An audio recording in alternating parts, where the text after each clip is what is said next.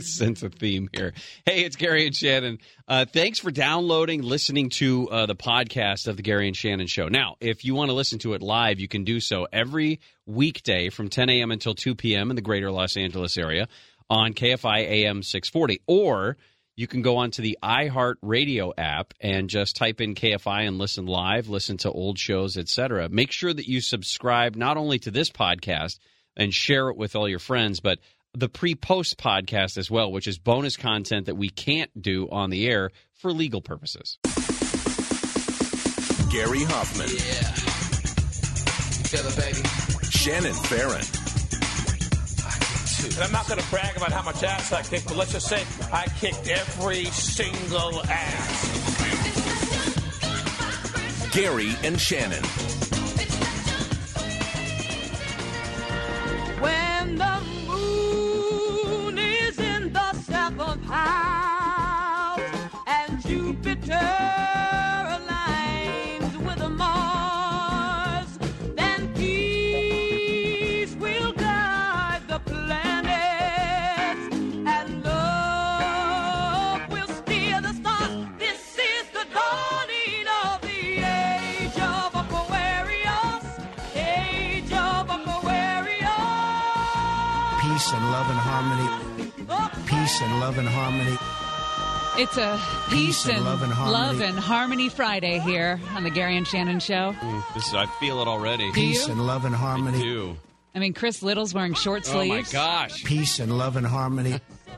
This is a gift this day. This is a gift. I'm just happy to be part of it. Oh, that's so sweet. We're happy to have you. We, And I love you. You have a great voice on this song. I didn't know you were a singer. Well, yeah, it's just one of the little things that I do. Peace and love and harmony. Smell the peace and the love and the harmony today already. Well, the big story, of course, is our arrest in the suspected explosive devices that have been sent around the country to different political figures. And, yeah, the guy looks, you could say, crazy. This guy should have been arrested for driving that vehicle. I mean, anybody who drives that vehicle should be pulled over and questioned. He is a rolling see something, say something. If you've got that many political stickers on every window of your van to the point where you can't see out the windows, you are a see something, say something, and you should be questioned. And the weird part is that there are no other stickers on this guy's van except in the windows.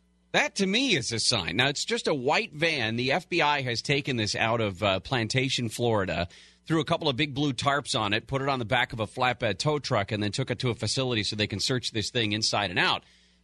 But this guy has been identified as Cesar Sayoc, S-A-Y-O-C. Here's his descriptor. Ex-Chippendales roadie.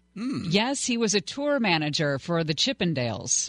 Now, I've seen a couple of different pictures. I think what we're going to see is there's going to be a bunch of false information that comes out. People maybe that share the name or people that may look like this guy. But I've seen a few of them where he's working out like gym rat, like huge. As they say, the kids say these days, yacked. Gigantic muscles. There are pictures of him in a Make America Great hat from 2016. He was at least at one Trump rally that year. All the political stickers are pro-Trump, and they've got bullseyes. Like there's a picture of Hillary with a bullseye on top of her face kind of thing.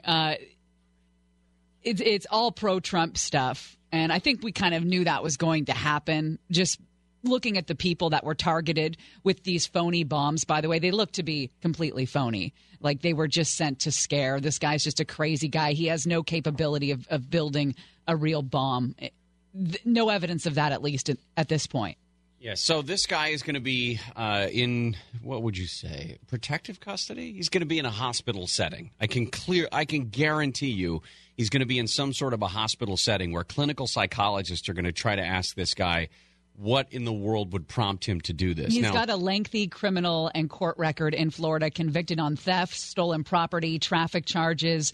In 2002, there was a threat to, quoting here from court documents, throw, place, project, or discharge any destructive device. Okay. He threatened to throw a bomb in a conversation with a Florida utility representative at the time. Right. Well, who hasn't gotten mad at a utility? That's why you got to go solar.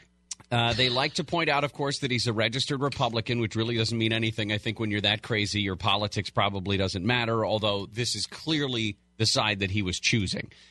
Drug and fraud charges, theft charges, threatening to use a bomb, like Shannon said.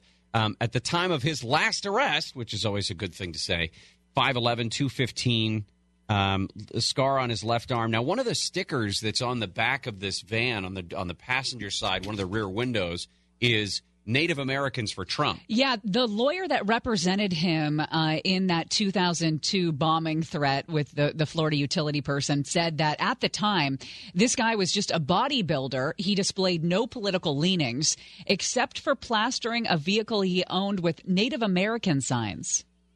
Okay. Also not a, I mean, it's just a thing. It's not, that doesn't necessarily point one way or the other. The idea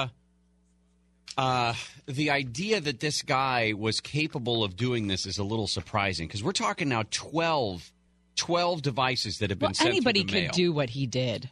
Capable of what? Making something look like a bomb and then putting it in the mailbox? Well, I guess it's just, I don't know. I'm trying to wrap my head around capable of the response. Crazy, perhaps. You're maybe it's the response that this got that we had to take it totally seriously, and it kind of paralyzed the country in some regard for a couple of days. And it's some lunatic in Florida who's driving around in a van full of bumper stickers that could do that. Yeah, that is pretty nuts. But they have to take it seriously. Like you said at the beginning, this guy was see something, say something right away. There are people in Plantation, Florida, right now who are like, Of course it was that guy. Yeah. I've seen that van all over town. And here's the thing. There are vans like that here. I've seen people drive around with hand-painted signs on the sides of their vans. I think we should honestly pull those people over. If somebody's got their vehicle plastered like this, I mean, I've never seen it to this extent. You need to be talked to. Yeah. So clearly the guy wasn't a genius, or he was a genius and was trying to throw people off scent because, we're not going to. He was an ex-Chippendales roadie. Well, that's not the lane that genius is traveling. He's a bodybuilder. He used his muscle to get jobs working in seedy industry, and he's crazy to the tune of blacking out his white van with political ads. I mentioned that there were 12 devices now. There was one that was intended for Senator Cory Booker, and there was also one that was intended for former Director of National Intelligence James Clapper that were intercepted today. There were a couple of others. You may have seen the headline last night that they were looking at a potential suspicious package directed towards Dianne Feinstein. That turned out not to be anything.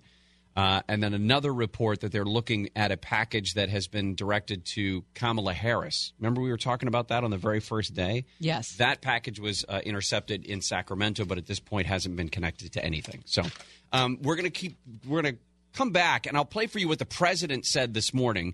He was speaking to a group in the White House just a short time ago. We'll talk about what he said. Also, at about 11:30 is when the FBI Justice Department is expected to hold a news conference to update everybody on what they've done today in terms of the arrest that was made.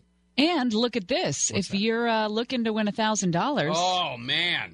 Your shot at $1,000 now. Text the nationwide keyword WIN to 200-200. You'll get a text confirming entry plus iHeartRadio info. Standard data and message rates apply in this nationwide contest. That's WIN to 200-200.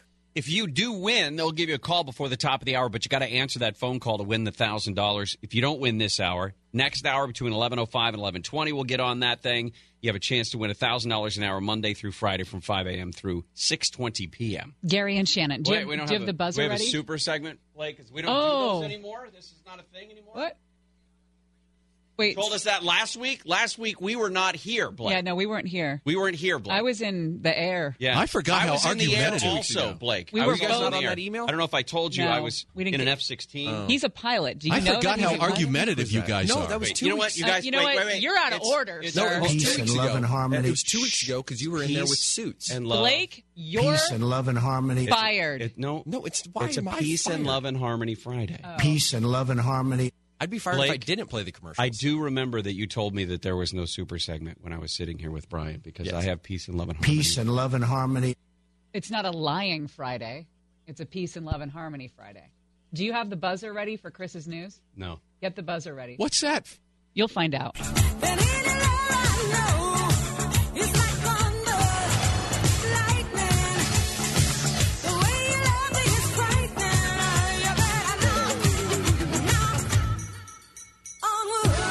Gary and Shannon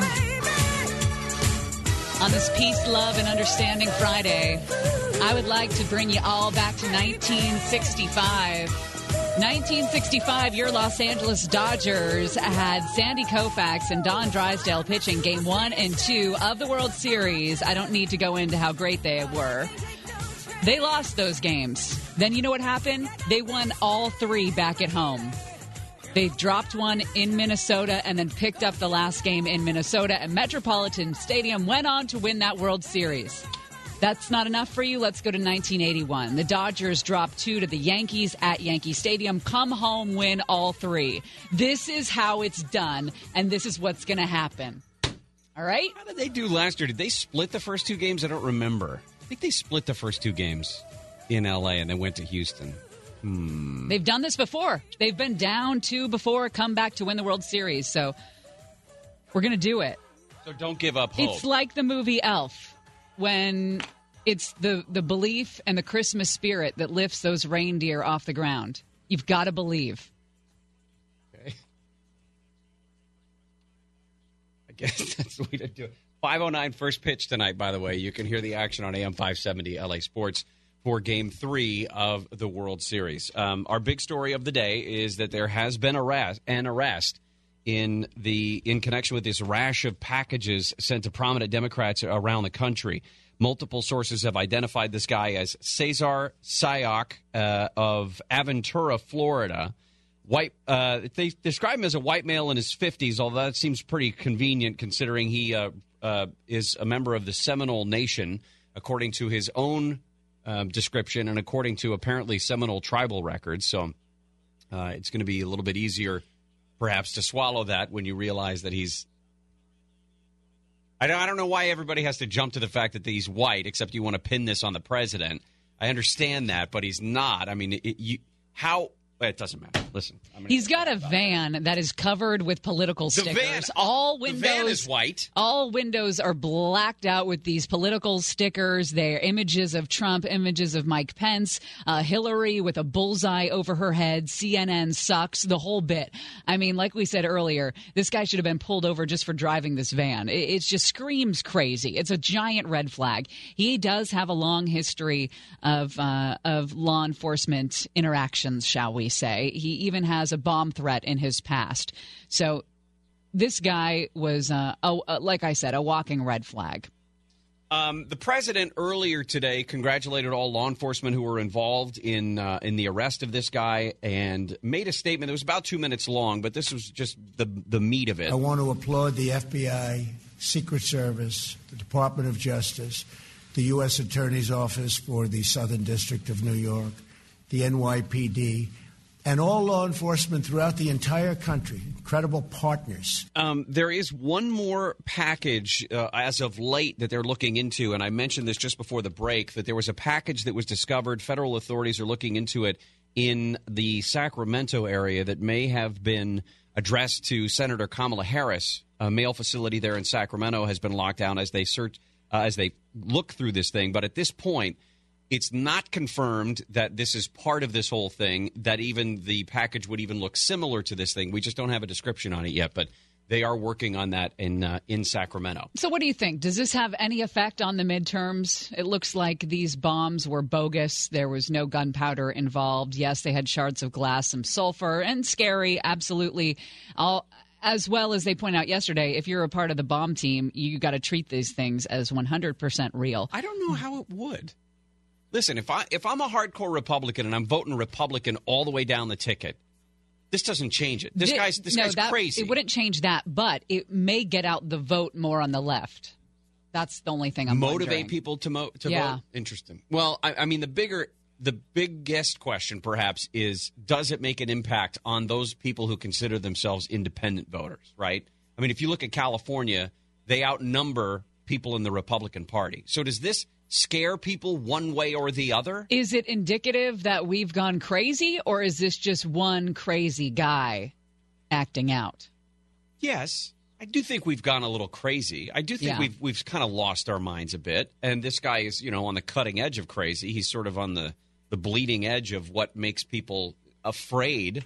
So I think there's that. But I don't know if it necessarily changes anything. Maybe motivation to get people to go out, but I don't know if it changes much in terms of the numbers pushing the needle one way or the other. All right. Megyn Kelly lost her job this week. As a friend said to me last night, she's a lawyer. How could she be so dumb? Agree. Or maybe she was smart. Oh. Crazy like a fox. We'll unpack that. We'll unpack that when we come back. Why can't I say crazy like No, you're right. It's a peace, love, and understanding. Peace and love and harmony. Preach. The one person who is exempt from that, though, is Chris. So. Right. Hey, exempt from? From the peace, love, and harmony. Yeah. And what's this buzzer? This buzzer? You'll find out. You don't want to hear that. Yeah, well, why? Gary and Shannon. Why? KFI AM 640. We'll talk Megyn Kelly when we return.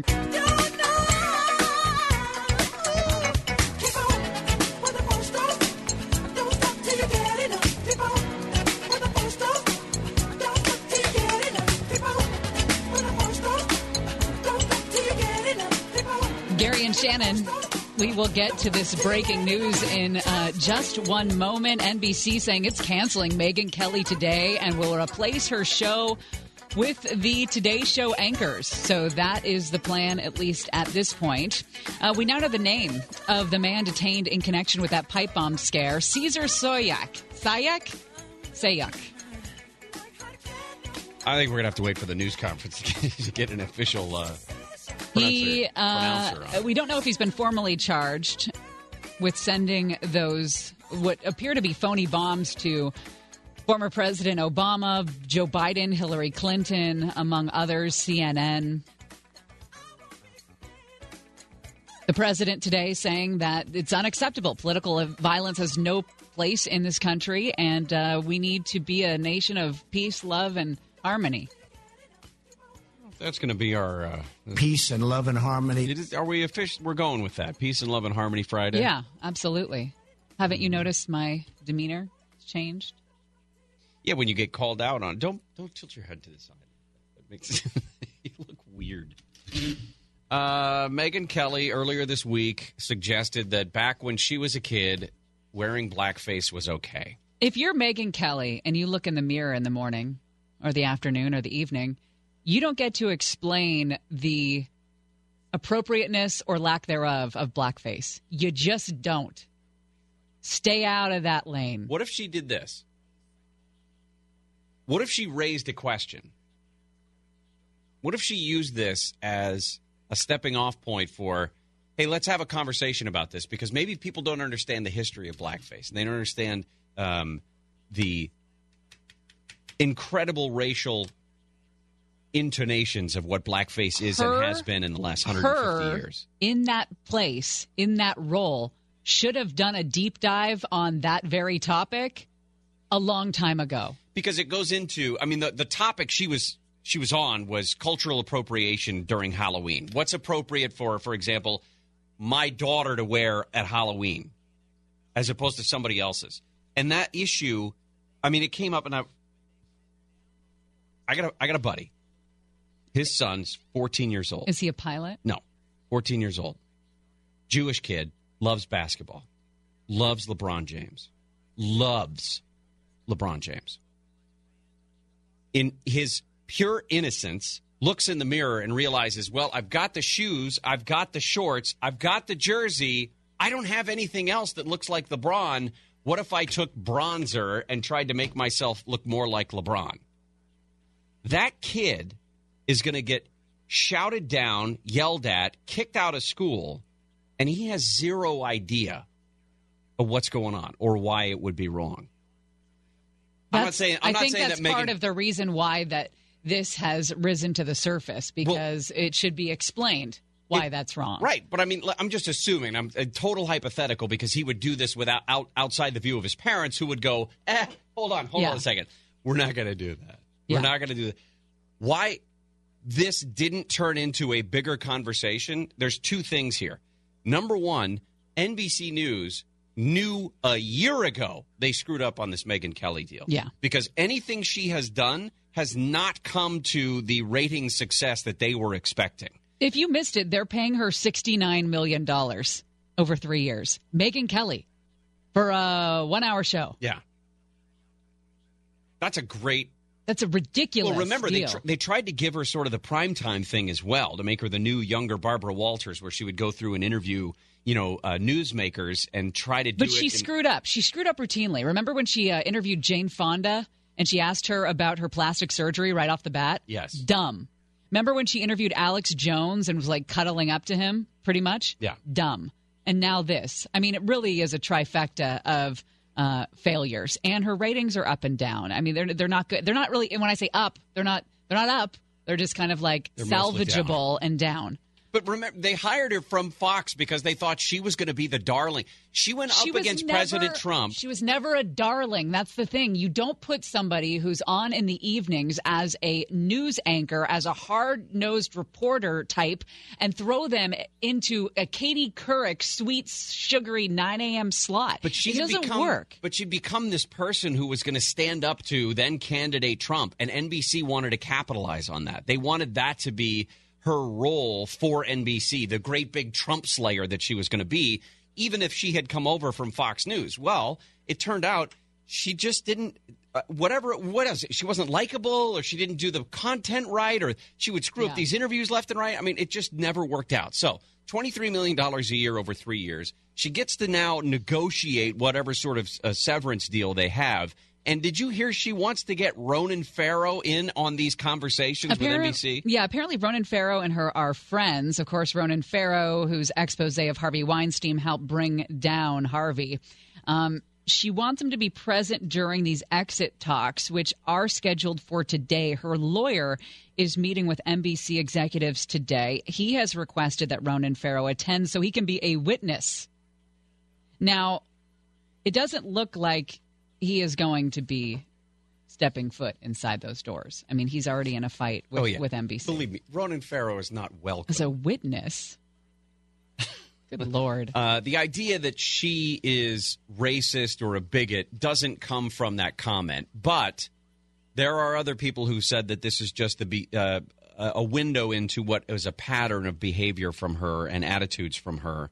That she was once railing at her off-air, at a coworker off-air over a 2008 Fox News caption that referred to Michelle Obama as Obama's baby mama. And she said it was just a stupid joke at the time. She also weighed in on a video out of Texas, a police officer pinning a 15-year-old black girl to the ground at a party, and then suggested that the girl was no saint because she didn't leave the party when she was told to. She was brushing off racist emails that were exchanged among officials in Ferguson, Missouri. I mean, there's a strange and undeniable pattern to what Megyn Kelly has been doing.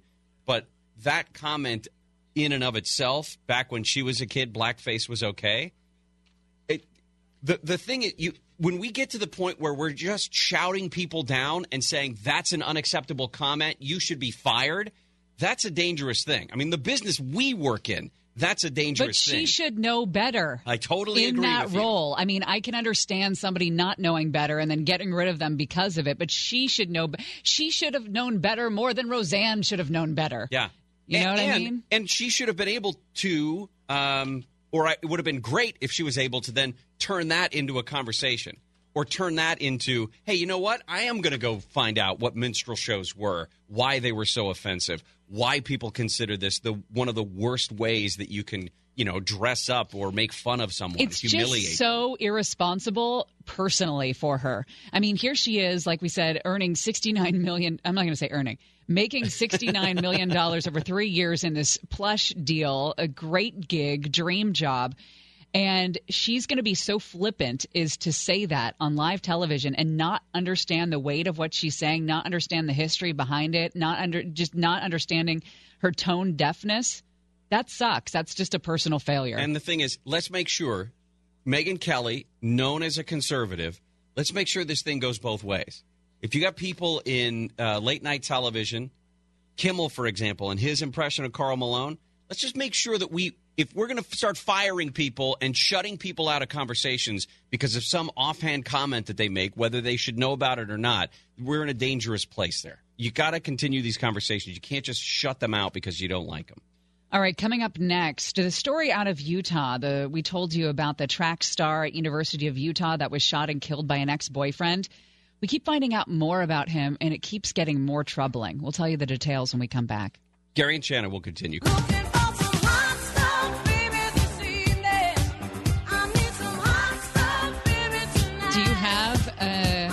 One of those consoles? No, because this game looks incredible. Red Dead Redemption 2 out today. I've seen some of the gameplay videos over the last few weeks. Oh my gosh. It looks pretty incredible. It looks awesome. Yeah. But you said it also looked like Westworld. It does look like Westworld, and it looks like you could lose your life in this game. Lose your life to this game in terms of not having any real world exposure for weeks on end. Yeah, you're just going to spend time. That's why I don't play video games. Hours and hours. Well, the big story today, of course, is we've been following. There's been a suspect arrested in Florida in connection with these suspicious packages that have been sent to Democrats all over the place. A guy who is apparently a President Trump supporter has a van that had been taken away by the FBI covered in at least the windows were covered in stickers and pro-Republican stickers, pro-Trump stickers, and then had pictures of prominent Democrats and liberals like Michael Moore with targets over their faces. This guy's been in trouble before and has made threats before. So people who live in Florida, at least in Aventura, Florida, they know who this guy is. So he's going to be in... be talking to some FBI agents for a few hours, I would assume. I told you the story about Lauren McCluskey, 21-year-old student at the University of Utah, had been dating a guy named Melvin Rowland. Well, Melvin had lied to Lauren about his age, about his name, about his criminal background. And when she found out, she broke things off. It had been about a month that they were dating. She broke things off, and he was having none of it. And he was harassing her. So she files a complaint on campus, and campus police start to investigate. Unfortunately, he kills her before any sort of investigation is complete. Now we're learning more about this guy. He was a sex offender parolee, and he had been lurking on campus for days trying to confront Lauren. And in the hours before he shot and killed her, he was in her dorm socializing with her friends. A master manipulator. She broke it off with Melvin. After her month-long relationship, she filed a complaint with the campus police saying that he had demanded money in exchange for not posting some of the compromising pictures of the two of them online. And she spent about $1,000... I guess she sent $1,000 to an account in hopes that that would not have come up. So they were investigating this case as sexual extortion.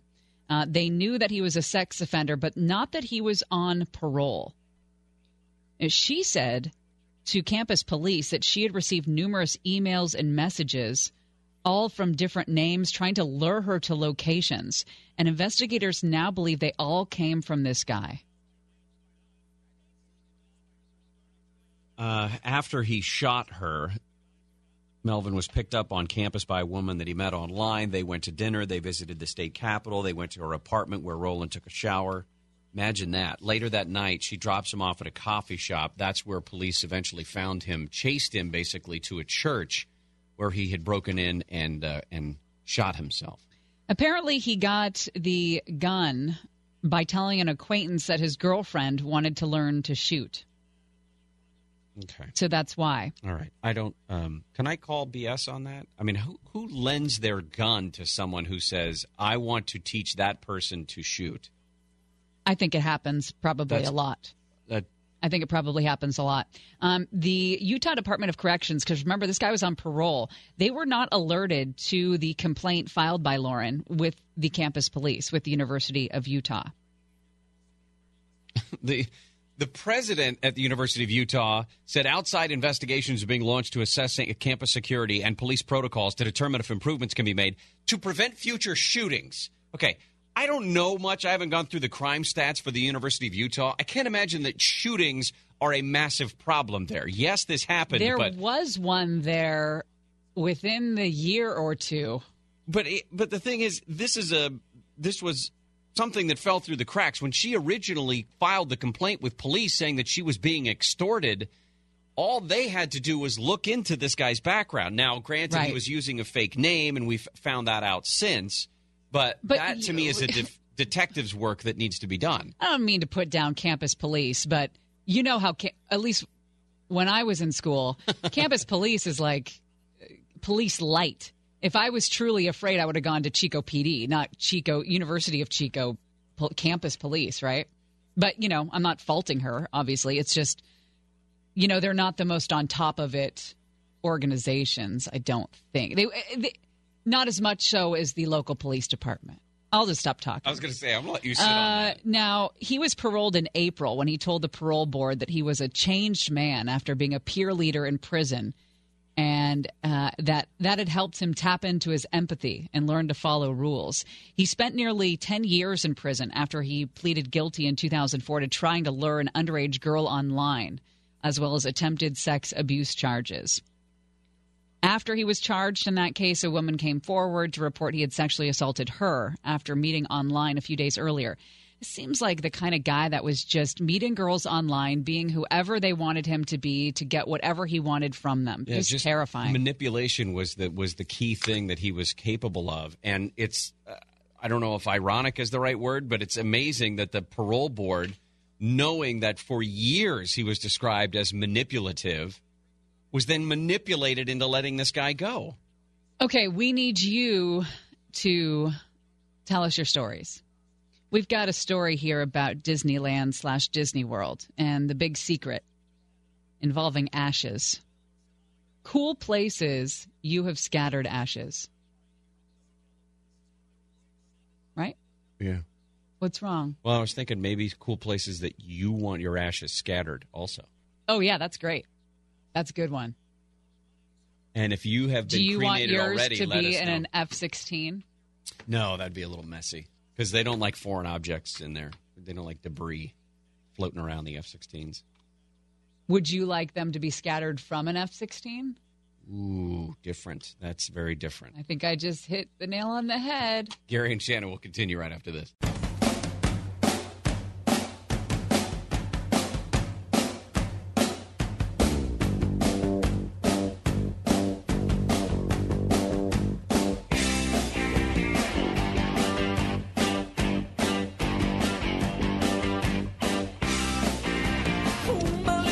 Shannon on this Peace, Love, and Harmony Friday. A Twitter account that appears to belong to that suspect in the mail bomb scare includes repeated attacks on George Soros, praise for President Trump, and other Republicans.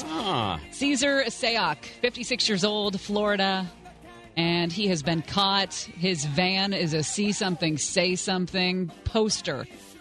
It is a white van, the windows covered with political stickers. CNN was reporting that DNA on at least one of the packages has already been tied to this suspect. Peace and love and harmony. So in this Peace, Love, and Harmony Friday, we got this guy off the streets. He's going to be going away for a very, very long time. We are expecting a Department of Justice news conference to come out of Washington, D.C. sometime at about 11:30 our time is when they're saying. When that happens, we'll definitely bring it to you live. Side note to all of this. Hashtag hot FBI agent is trending right now. Apparently, there are blonde FBI agents, and people are losing their minds. This one was caught somewhere in the Miami area wearing an FBI jacket. She's pretty. But enough to start a trend on Twitter?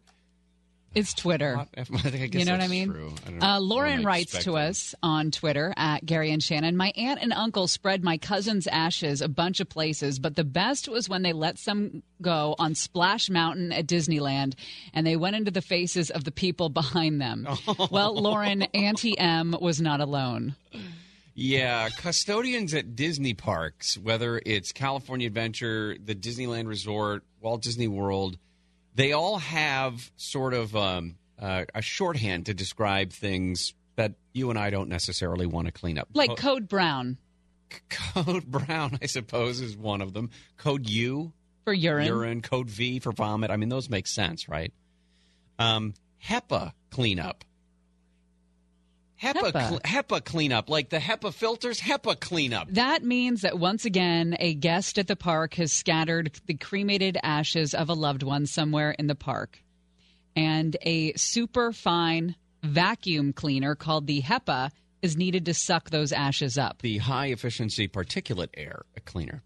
And I would say very clearly it would be against Disney park policies to do this. And we're not encouraging this in any way or suggesting that it's an okay thing to do, because still technically it's considered littering. Well, it is against the law unless you have permission. Well, there's that as well. You can't just put someone's remains in the air. But everyone does it. Or anywhere. Everyone does it. Who asks for permission? Well, right. I mean, here's the problem, though. They put a tag in there. The county puts a tag in there. And if you just dump it out there, that tag comes back. If somebody finds that tag, they can trace it to you. Bob. Yeah. I've done it. Tell me more. 3 times. More? Well, we spread the remains of Julie's dad's ashes in the winner's circle at a local horse racing track. Okay. I love it. That's awesome. Now, did you do all of them? Or all of them. Oh. The whole thing. I had to sift through the ashes to make sure there was... I wanted to get that tag out of there. Yeah. But what's in there also are wood screws. Wood screws. Because when they cremate you in a box. Oh. Yeah. And so I didn't want those wood screws But the wood screws, you didn't want anyone to, like, get hurt by them or anything. No, I didn't care about people. I didn't want the horses to step on them. Yeah. And then we spread some other ashes in in the Colorado River. Oh, that's pretty. Yeah. Now, the tag that's in there, is it the name of the deceased? No, it's a number. As a matter of fact, we emptied that box and left the tag in that box and put it on a shelf in my wife's father-in-law's garage, and then they sold the house, and that tag and that box wound up at the Goodwill, and the tag was in there, and they called the county, and they gave them our number, and they called us and said, "You want the box back?" Now, I'm not a defense attorney, but if I were to defend somebody, there's no way to connect you, Chris Little, if you left the tag in the winner's circle, there's no way to connect you to that ash dumping, right? They'll go back to the number, they'll find out it's your loved one, and then, you know, it could have been anybody in the family. Yeah, but you have to fill out some paperwork in order to have somebody cremated. And so that's your tag. So it could have been anybody in the family. Right. Well, these custodians, current and former custodians at these Disney parks, say that the ashes have been spread all over the place. Flower beds, bushes, outside the park gates during the fireworks displays, the moat in the Pirates of the Caribbean, the moat underneath the Dumbo ride. Hey, quick gas go around here, Blakey. We don't condone this, as you said. Again, it's not a thing. But if you were in Disneyland, if your ashes were to end up at Disneyland, where would you like them to end up? Which part of the park? Blake. That's good. Well, I think in light of that tweet, you know, getting in people's faces, I just think it'd be funny if someone dumped it in like an air conditioning unit and just let that really take over and just give everyone a nice dusting. You're sick. Well, maybe in that special club where people are fancy. Yeah. Oh, that's even better. Oh, hell yeah. Club 33, right? Yep. Yes. Nick, where would you be? I'd slip a 20 to the guy who scales the Matterhorn, and when he gets to the top, he could just fling him. Oh, that's cool. That's a good one. You're dead. Again, as a dead person, not condoning this in any way. No. Where would you go? The holding cell that you occupied when you were a 16-year-old accused of shoplifting? Yes. I would say the Matterhorn because that's the first ride I ever remember riding at Disneyland. Maybe on the abominable snowman. Yes. With the eyes. I love that you had to slow down there. That's a tough word, guys. With the eyes. Chris Little, what about you? Oh, Pirates of the Caribbean. Yeah. Any particular spot with the wench, maybe, that they got rid of? Yeah, like that. Yeah, where they're running around in circles. Yeah. That's a great... Right before you go through the tunnel, that old guy sitting on the porch right next to you, I just put him on in the box underneath his rocking chair. That guy is covered in ashes. We need your stories. One Disneyland custodian says the most popular place is the Haunted Mansion. Oh, that's eerie. The quote is to the Wall Street Journal, "The Haunted Mansion probably has so much human ash in it, it's not even funny." Oh. A Disney spokeswoman, and we want to reiterate this type of behavior is strictly prohibited, it is unlawful, and guests who attempt to do so will be escorted off the property. Shannon still made it in. She's been escorted off. Yeah, I was banned from Disneyland in 1997. Really? Yeah. Oh, you don't know that story? No. By the way... The other funny, the HEPA cleanup is one way that they describe it. You know what the other way is? The other code they use for it? Huh. Code Grandma. Oh, that's great. How about this? Yeah, Nick, I stole a $5 keychain that had my name on it and Mickey Mouse. Yeah. And I how old were you again? 16.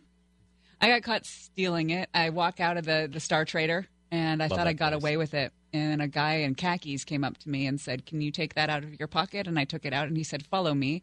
And I knew I was caught, and I was so scared that I peed my pants. No, did you really? On the way to the holding cell. Oh. How old were you? 16. I was terrified of authority. I've never heard the code U part of that before. Oh, I hadn't disclosed that? No. Yep, that happened. Wow. This is a good Peace, Love, and Harmony Friday. Peace and Love and Harmony. All right, when we come back, we'd love to hear your stories of... places that you have scattered ashes before. 1-800-520-1534. You know, feeling you get when you get pulled over and you're like all scared. 800-520-1534. You feel like you're going to pee your pants. And then you do. KFI. Yeah, I don't know that part. I've never made that leap to then letting go. But you know that feeling. Sure. Yeah. Sure. Shannon just didn't fight it. She just embraced. She thought they'd let her the off. Moment. Just, yeah, were you like trying to escape, and you're like, I was so terrified. You're gonna have to go Code Brown if you want them to let you go. I respect the police. I think that's what that comes down to. Did you warn the guy and be like, "Dude, I'm gonna pee. You gotta let me go. I'm gonna pee." No, I had no control. We'd love to hear your stories when we come back to Gary and Shannon. How about this?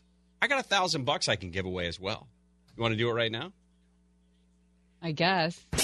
Your shot at $1,000 now. Text the nationwide keyword BANK to 200-200. You'll get a text confirming entry plus iHeartRadio info. Standard data and message rates apply in this nationwide contest. That's BANK to 200-200. Got to answer that phone when they call you if you win. If you don't win this hour, another chance next hour. Sometime between, say, 12:05 and 12:20. We'll let you know how to do that. Giving away $1,000 an hour Monday through Friday, 5 a.m. through 6:20 p.m.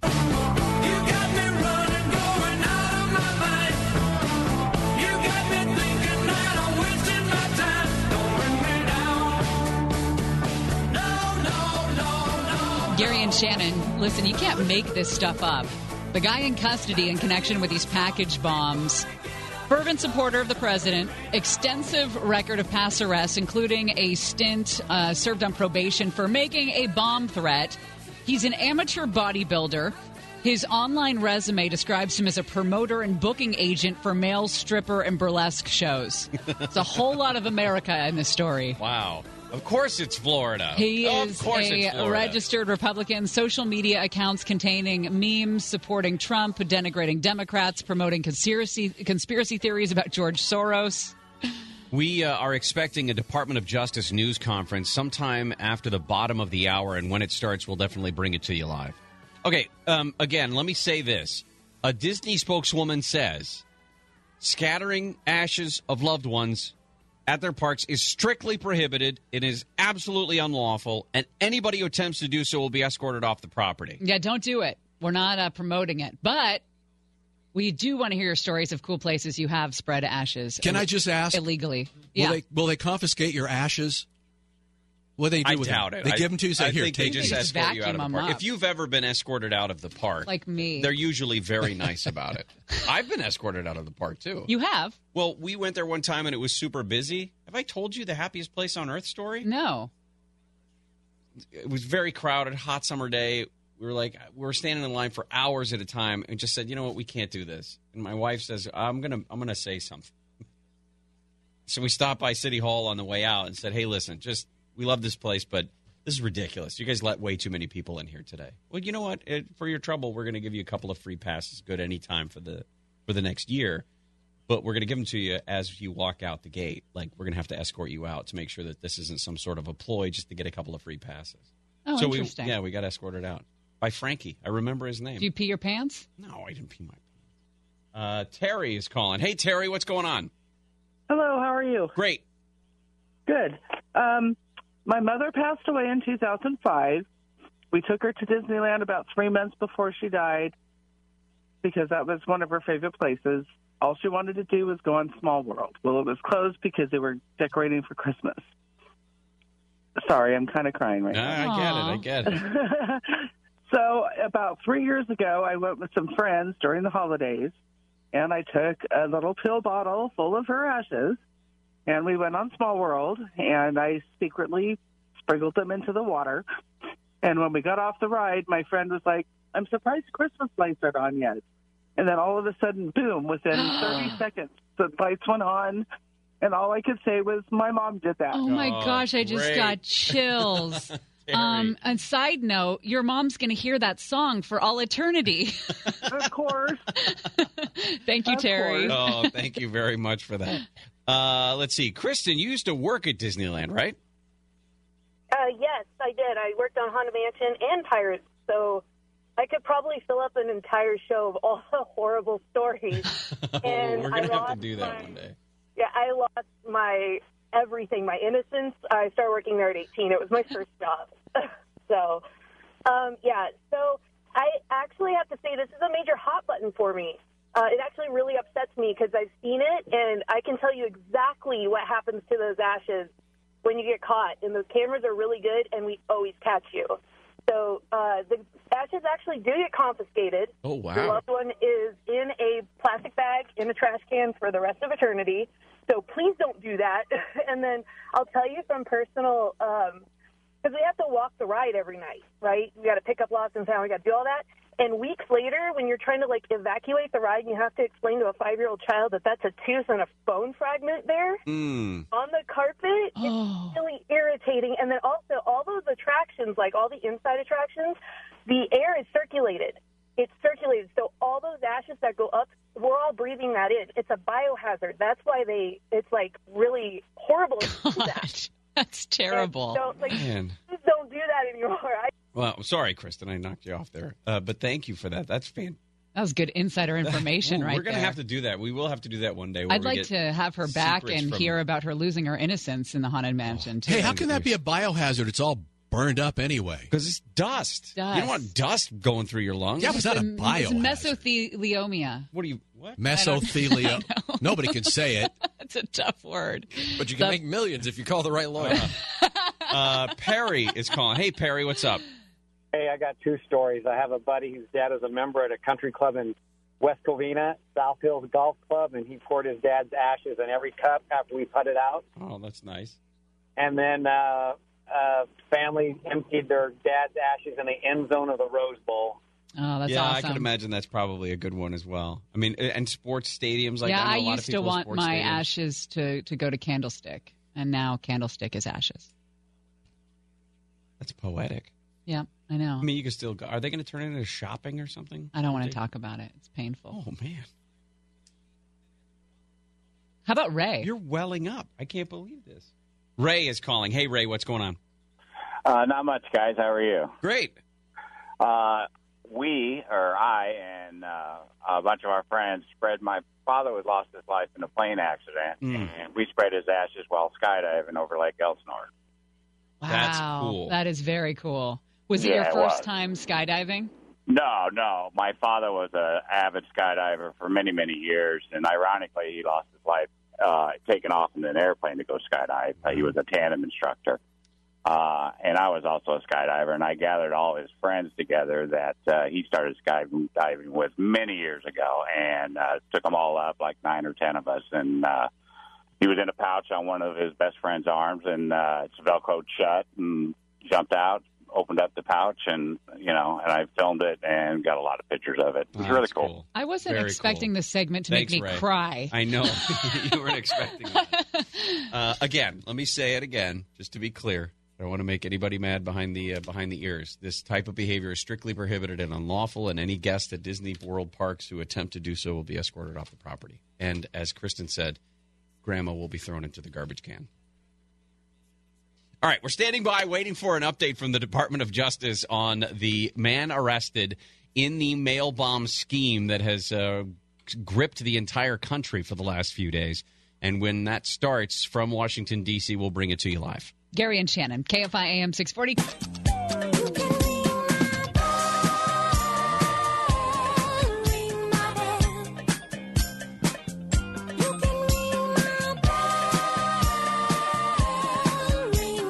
Gary and Shannon, KFI AM 640. All right, Dodgers fans, you've got to bring it tonight at the Ravine. You have got to bring the energy, bring the good juju, bring the winning spirit, because let me tell you, it's been done before.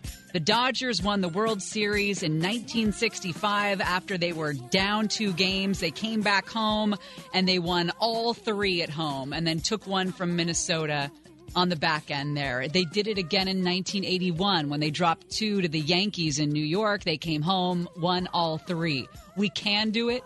We will do it. But you got to bring the fire. You're channeling the old cheerleader, Shannon. I was right about last year. I was going for like Newt Rockne. They did, but okay.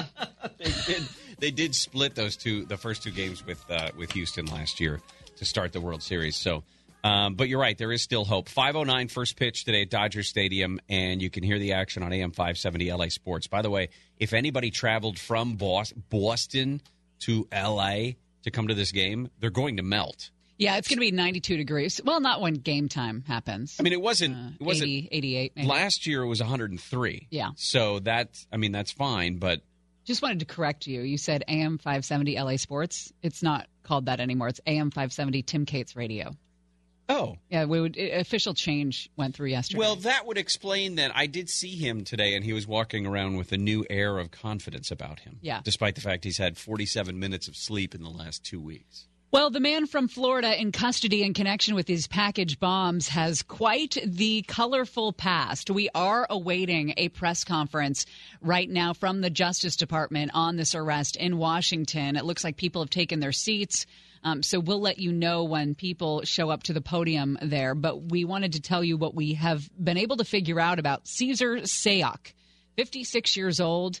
He is a supporter of the president. He was at least at one of the president's rallies a couple years ago. He's an amateur bodybuilder. His online resume describes him as a businessman, a promoter, a booking agent for male stripper shows. You're going to see images. This is the best.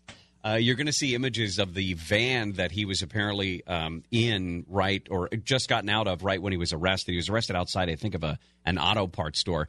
It's a big white van, and the windows on the van were covered with these stickers. And it's everything from images of President Trump, Vice President Pence. There's American flags all over the place, logos of the Republican National Committee, a logo for Native Americans for Trump, and then something like youth soccer recruits for Trump. Yes. That was the weirdest one of all. But then you've got other weird propaganda-style stickers and posters, images of people like George Soros, Michael Moore, the filmmaker, Hillary Clinton, with targets superimposed over their pictures. And then, of course, American flags and a bunch of writing. I mean, a bunch of writing, especially in those back 2 windows and those back doors. The van alone should have been pulled over months ago. It's just a rolling see something, say something. Now, he was active on social media accounts, a lot of memes supporting Trump, denigrating Democrats, what you would kind of expect. Now, his past is not great. Court records there in Florida show he was arrested in 2002. He served a year of probation for a felony charge of threatening to throw or place a bomb. I'm going to repeat that. Served a year of probation for a felony charge of threatening to throw or place a bomb. That doesn't seem like it's a lot of time. Probation for a felony. How about that? That's why when we say you get locked away, you get a lot of chances before you're actually locked away. Court records available online do not really give any more details about the case, but the Associated Press called his lawyer that represented him in that. And he said that this case involved a heated conversation with a Florida utility representative. The attorney's guy by the name of Ronald Loy, attorney in Miami, he said that this guy became frustrated because there was a lack of service. And he told a Florida Power and Light employee something to the effect of, "You're not taking care of my problem, and I bet you would if I threw a bomb at you." The lawyer says that this guy showed no ability at the time to actually back up that threat with any sort of bomb-making expertise. And I think that's what we're going to hear in this case. This was somebody who was crazy and politically wacky to the point of action, but that I don't think we're going to find out he had any bomb-making abilities. Yeah, they were very coy about answering that question yesterday. If you remember when they did the news conference out in New York, the question came up a couple of times. Were these viable explosives? Would these things have exploded and caused harm if, in fact, a timer went off or if whatever was supposed to trigger them actually triggered them? And the police commissioner in New York was very careful to not answer that question directly. And if you look at based on what they've described as being in there, there was sulfur in the tube, in the pipe, which is an ingredient in gunpowder, but in and of itself wouldn't necessarily cause a problem. So definitely designed to look like a bomb, to be received as a bomb, but whether or not it would have actually gone off is a different story. I don't think it changes at all what sort of charges this guy is facing, because it's still terrorism. But it is an interesting delineation. Now, they've said that they've recovered 14 suspicious packages. We know of a bunch of them. Including two today that were intercepted and addressed to Cory Booker, the senator from New Jersey, and then James Clapper, the former director of national intelligence, along with all of the other ones: Biden, De Niro, Obama, Clinton, John Brennan, Eric Holder, Maxine Waters, George Soros. And today they are investigating one in Northern California. Just a few minutes ago, they updated all of this, but the FBI is now investigating, along with the Sacramento County Sheriff's Department, a post office in the South Sacramento area, a possible bomb similar to all of these others. That's what they're saying. They haven't said it specifically that it is. They're just saying that it is similar. And it was addressed to Kamala Harris. Right. So that is the way they're describing it. The Sacramento Bee has been saying that it was that they have sources that said it was addressed to her, but no one in the law enforcement world has confirmed that yet. A little bit more from that attorney that represented this guy back in 2002. He said at the time that he displayed no political leanings, except he did have a vehicle at the time that was plastered with Native American signs. And he told his attorney at the time that his father was Native American. His legal troubles didn't stop in 2002, however. He was convicted in 2014 for grand theft and misdemeanor theft of less than $300. He was convicted in 2013 for battery. In 2004, he faced several felony charges for unlawful possession of steroids. Again, he was a bodybuilder, and he worked the tours for Chippendales. Anyway, you want to take a quick break? Yeah, we'll do this break. And if this thing starts, doesn't look like there's any urgency there in Washington at the Department of Justice where this news conference is supposed to take place. But when it starts, we'll definitely break in and bring that to you. Gary and Shannon will continue. Here's Jeff Sessions. Actor and at least 7 high-ranking current and former political leaders in the Democratic Party. This is utterly unacceptable. Political violence or the threat of violence is antithetical to our vigorous system of self-government. It is a threat to that respect for law and process that allows our people to accept legislation, elections, court rulings with which they do not agree. This is the central feature of our system of government. You advocate for your beliefs enthusiastically, but we peaceably and lawfully comply with the results. Please know that from the beginning, this investigative team has made this matter a top priority, focusing their great talents and expertise on neutralizing this threat. They have moved swiftly and professionally, using extraordinary technical expertise to apprehend the one alleged responsible. This is a demonstration of the skill, capability, and determination of our American law enforcement, the best in the world. So I am pleased to participate in this announcement that a suspect is in the custody of the FBI. I want to remind everyone that the defendant in this case, as in every case, is innocent until proven guilty. He has been charged today with 5 federal crimes, including interstate transportation of an explosive, illegal mailing of explosives, threats against former presidents and certain other persons, threatening interstate communications, and assaulting current and former federal officers. For these charges, the defendant faces up to 58 years in prison. These charges may change or expand as the investigation proceeds. This is a law and order administration. We will not tolerate such lawlessness, especially not political violence. And so I want to thank FBI Director Wray and his team, all of our law enforcement partners who are here, ATF, Secret Service, postal inspectors, Capitol Police, and New York City Police Department, and the United States Attorney Berman of the Southern District of New York and U.S. Attorney for the Southern District of Alabama, Ariana Orsham. Federal, state, and local law enforcement officers from across this country responded immediately to the cause and contributed to this effort. We are proud of each one of them. I want to reiterate the defendant in this case is innocent until proven guilty. But let this be a lesson to anyone, regardless of their political beliefs, that we will bring the full force of law against anyone who attempts to use threats, intimidation, and outright violence to further an agenda. We will find you. We will prosecute you to the fullest extent of the law. And now Director Wray, who's done an incredible job leading this effort over the last few days, he will give us the details of today's important arrest. Chris.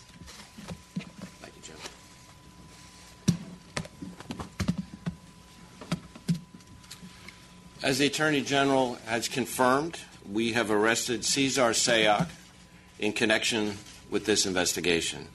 As our investigation is still ongoing, I may not be able to answer questions about his background or about his motive.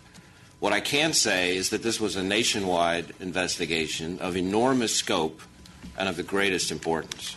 Our investigation ranged from New York to Delaware, to Maryland, to the District of Columbia, to Florida, to California. And as it always does, the FBI responded with every resource we've got, including our joint terrorism task forces, our counterterrorism division, and our world-renowned experts at the FBI lab in Quantico.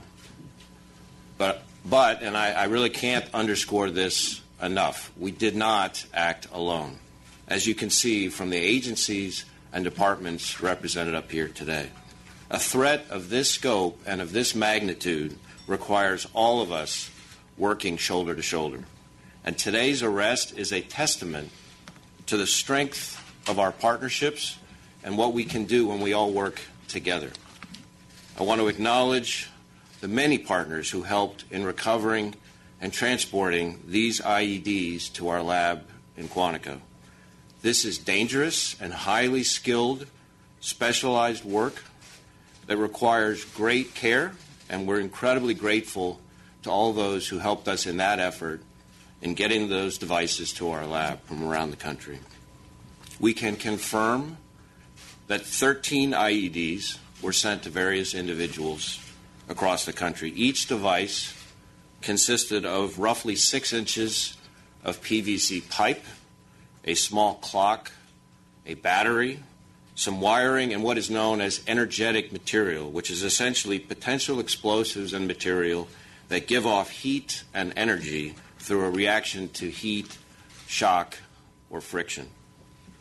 Though we're still analyzing the devices in our laboratory, these are not hoax devices. I want to focus for a moment on the amazing work of our folks at the FBI lab. Based on their initial analysis, they uncovered a latent fingerprint from one of the envelopes containing an IED that had been sent to Congresswoman Maxine Waters. We have confirmed this fingerprint is that of Cesar Sayoc. There is also a possible DNA connection between samples collected from pieces of two different IEDs mailed in separate envelopes and a sample previously collected from Sayoc in connection with an earlier arrest down in Florida. This is phenomenal work with the greatest pressure under an incredibly tight time frame. We see unbelievable work like this on TV and in Hollywood, but to see it up close in reality is something to behold. And we are so proud of our team at the lab for their work in keeping people safe and helping us to find the individual responsible. Late last night, we also turned to our partners in the Florida Department of Law Enforcement for confirmation of this DNA connection, and we want to thank them in particular for their very quick work. I also want to thank the men and women of the FBI's Counterterrorism Division, who remained on high alert every day to try to keep the American people safe from harm, and who moved quickly and efficiently into action every single time. Today's arrest doesn't mean we're all out of the woods. There may be other packages in transit now and other packages on. So we need the help of everyone out there, every citizen, everyone in law enforcement, everyone we've got to help with this investigation in the days to come. If you've got any information, please call us on our tip line at 1-800-CALL-FBI or our email line tips.fbi.gov. No piece of information is too small. Every tip could be the one that leads to something very important. And of course, if you see something suspicious activity, please call your local authorities. We need all hands on deck. We need to stay vigilant. Finally, I want to thank our partners. Too many to name from across the country because we cannot do this work alone. Everyone up here today understands that, and we take that to heart every single day as we do the hard work together of protecting 325 million Americans. Now I'd like to turn the podium over to Commissioner O'Neill from the NYPD. Thanks, Chris. Good afternoon, everyone.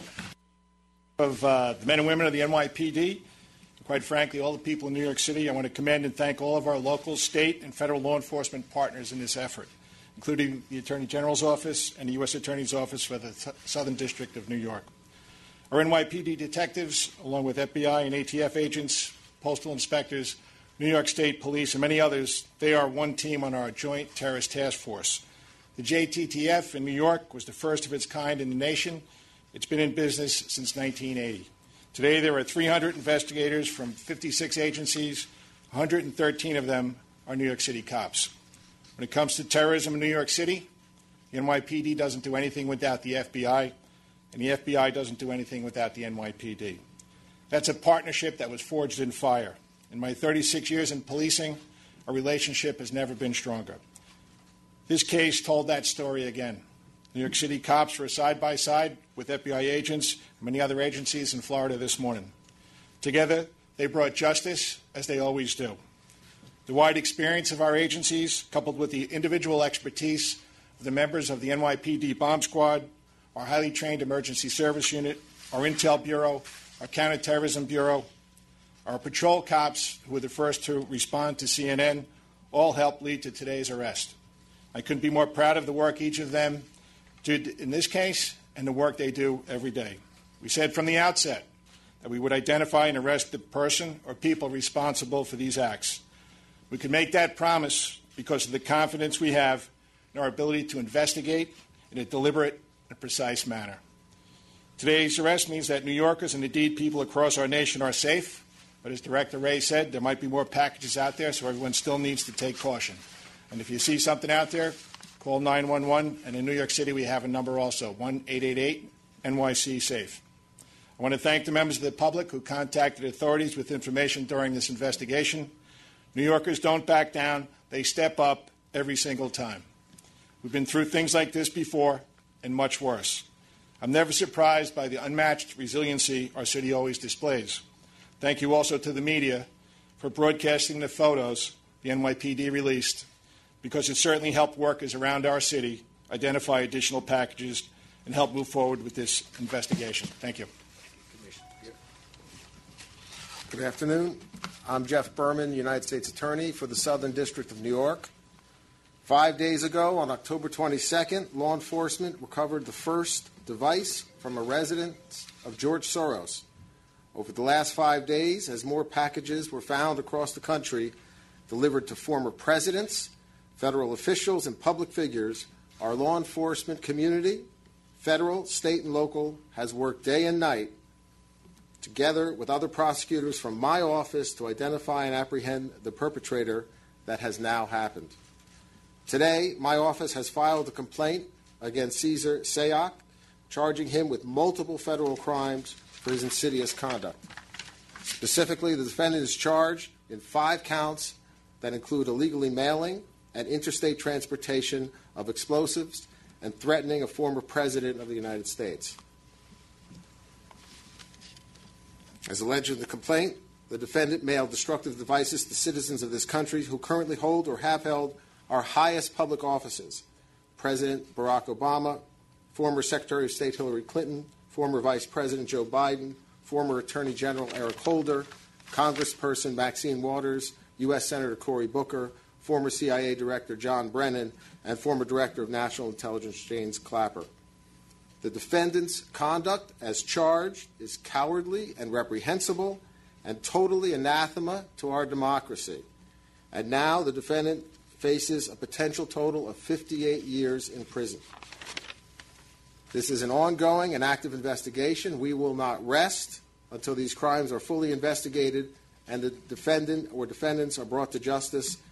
I want to take a moment to thank our partners, the Joint Terrorism Task Force, the FBI, the NYPD, U.S. Postal Inspection Service, New York State Police, the ATF, the hardworking career prosecutors and investigators in the terrorism unit of the Southern District of New York, and I would also like to thank the extraordinary cooperation we received from the Southern District of Florida. Thank you. Good afternoon. My name is Gary Barksdale, Deputy Chief, United States Postal Inspection Service. First off, like many of my colleagues, I'd like to thank all of our federal partners who participated in this nationwide investigation: the FBI, ATF, Secret Service, New York Police Department, and the many state and local law enforcement agencies who provided valuable assistance. Truly, I can say this is the way law enforcement is supposed to work. This was a massive investigation. It was such a collaborative effort and was well coordinated, with each agency bringing a special expertise to the table. But I would also like to recognize the many postal employees who we think of as our eyes and ears. We appreciate the diligence and awareness. In fact, it was a postal employee this morning that alerted us to one of these suspicious parcels. We in the Postal Inspection Service have a great deal of expertise in responding to and investigating suspicious mail. Postal inspectors are trained to respond and investigate dangerous mail items in the mail. These dangerous mail investigation specialists are highly proficient in the use of state-of-the-art equipment. Fortunately, in this case, none of the devices detonated and there was no injuries. However, postal inspectors will remain vigilant and monitor postal facilities to determine whether there are additional mailings that have not yet been discovered. We will continue to work with our law enforcement partners to ensure the safety of the mail, our postal employees, our customers, and the American public.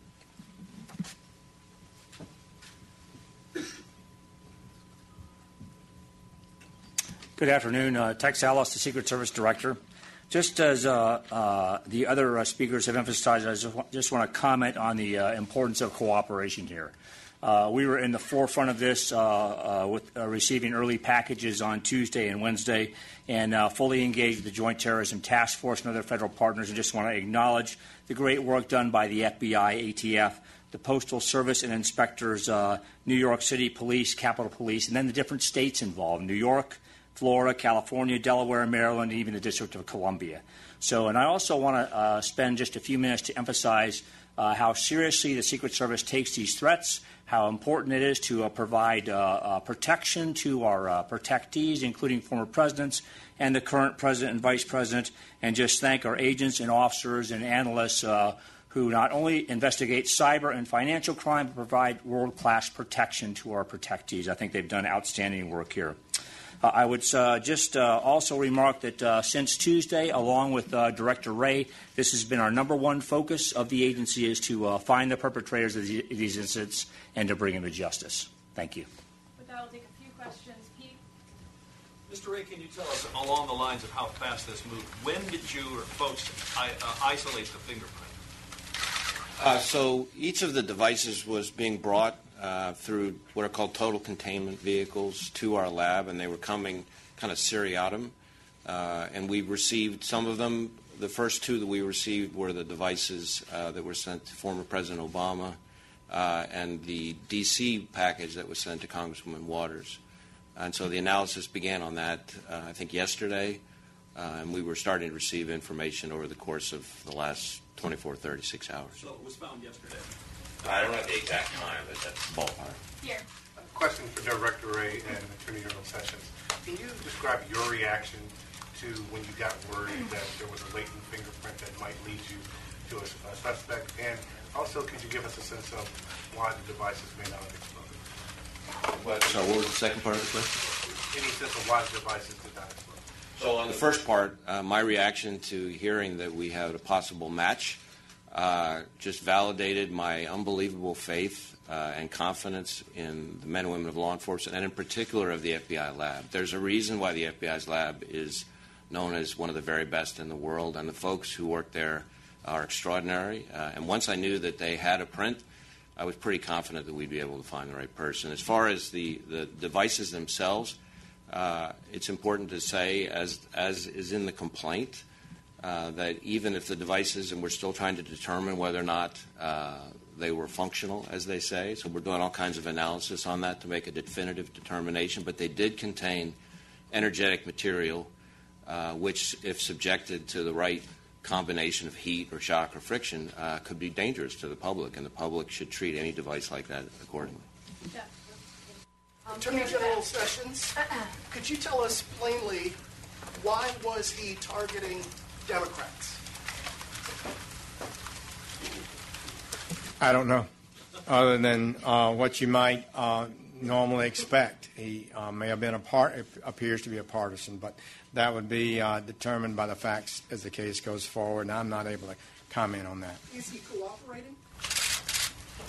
We're not going to be discussing where the investigation stands at this time. I'm just curious what role you think the rhetoric in the political arena might have played in this, and is that giving you more work? We're focused not on the talk, but on the work of the men and women of law enforcement here, and the work that was done over the last week is something that should make every American proud and grateful. And it's too early at this stage for us to be discussing motivation in this particular case. But just to follow up, are you concerned that nasty political rhetoric might motivate someone who's predisposed to violence to act out? We're concerned about people committing acts of violence under any motivation. Kevin. Director, do you believe that he's the only one involved in this campaign? And you continue to make reference to other devices that might be out there. Do you have any sense of how many that are still in the street? So, as I said at the outset, and I think the Attorney General said as well, this is very much an active and ongoing investigation. We do believe that we've caught the right guy, but we also know that this is an ongoing investigation, and there's a lot of work still to be done, which means there's still plenty of unanswered questions. We'll do last question today. Oh, well, that was my question. When did you first brief President Trump on having a suspect in custody? And not going to get into our discussions with the president. I will say that I received a very nice congratulatory call from the president shortly before heading over here and saw his remarks that he made at the White House. And I think he, like every American, is and should be proud of the unbelievable work that was done not just by the FBI but by all of our law enforcement partners across multiple states in this. I think Commissioner O'Neill said it well. The partnerships that exist in the law enforcement profession right now in this country are extraordinary, are better than they've ever been, and it's exactly what the doctor ordered for this country at this time. Thank you so much. I guess they're wrapping it up there again. The Department of Justice giving an update on what has been an arrest that was made earlier today in this series of bombs that were mailed through throughout the country, basically. At least one in California, although we have found out that they are looking into a suspicious package in South Sacramento. CNN also reported that they were looking at a package in Burlingame that may have been addressed to Tom Steyer. The biggest piece of information that came out of this press conference is that FBI Director Christopher Wray says that the more than a dozen pipe bombs sent to these people were not hoax devices. Says each of the pipe bombs contained materials that could react and cause a potential explosion.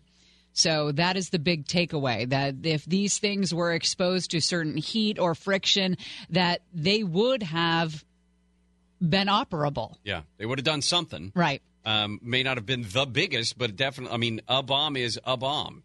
So that was an interesting way to put it, because I thought it was very clear. The other thing is, and the reporters were trying to ask, we're trying to obviously drill down on this guy's motivation. Was he doing this on behalf of the president in his mind, or on behalf of conservatives, or on behalf of Republicans? And thankfully, the investigator said, you know what? We don't give a damn. We don't care. That's not why we do this. It's not. Obviously, that's going to be part of the investigation as to this guy's motivation. But that doesn't change how we handle this case one iota. You know what's nuts, though, is this guy does look to be like the number one fan of the president. Everyone was talking about like, oh, it's early to say that this is a Trump supporter. This guy looks to be like the number one Trump supporter. I mean, if you just look at his van, it's just, he faces 58 years in prison. He's been charged with 5 crimes, including the illegal mailing of explosives. And you got to believe they're going to throw the book at this guy. Yeah. And then the FBI has said, or at least been telling CNN, that the fingerprint possibly and DNA have tied him to these package bombs.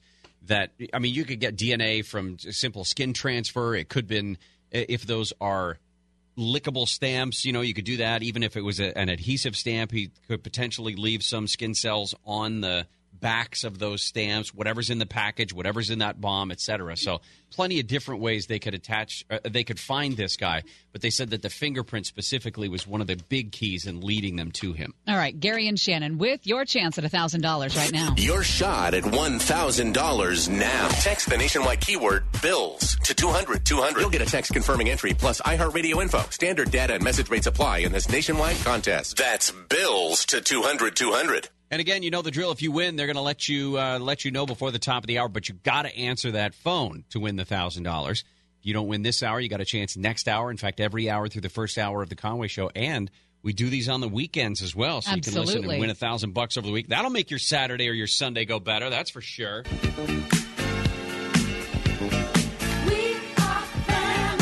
Gary and Shannon, KFI AM 640. Just leaving that press conference at the Justice Department there in Washington with Attorney General Jeff Sessions saying that bombing suspect has been charged with 5 crimes, including the illegal mailing of explosives. He faces 58 years in prison because of this. The FBI director saying that the pipe bombs were not hoax devices. Stop short of calling them bombs, but will say they are not hoax devices, saying that they did contain materials that could react and cause a potential explosion. Very careful with their wording there.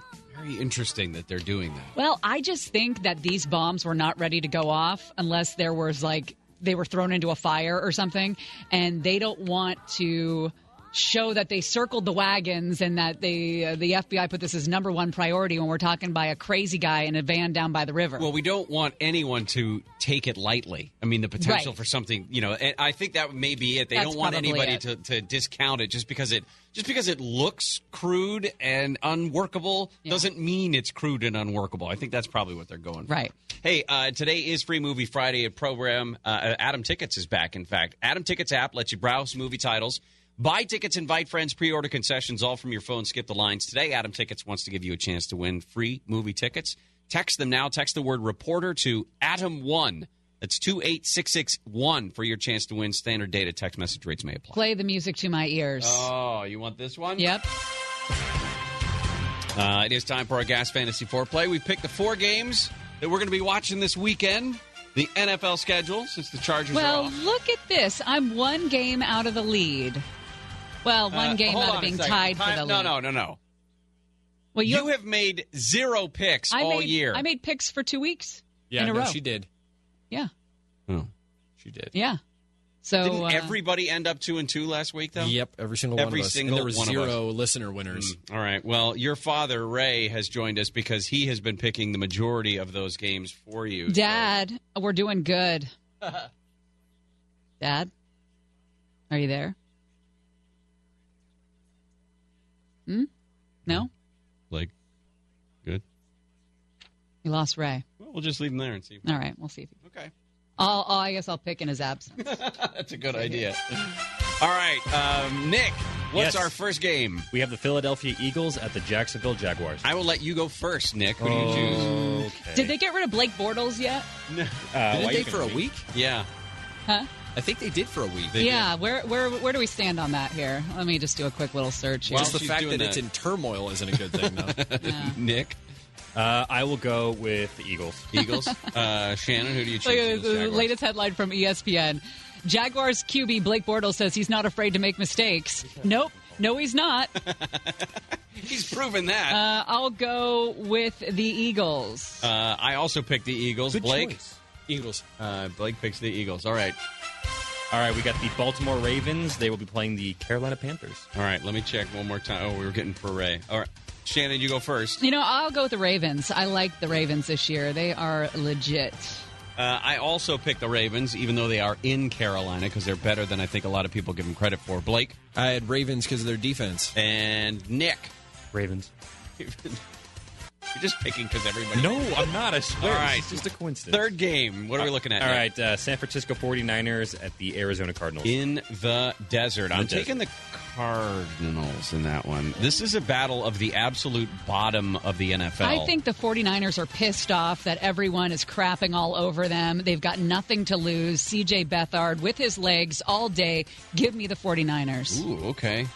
Blake? Breida can run, and Beathard isn't awful. And Rosen kind of is so far. So true story. So I'll go Niners. Josh Rosen is dead eyes. Nick. Yeah.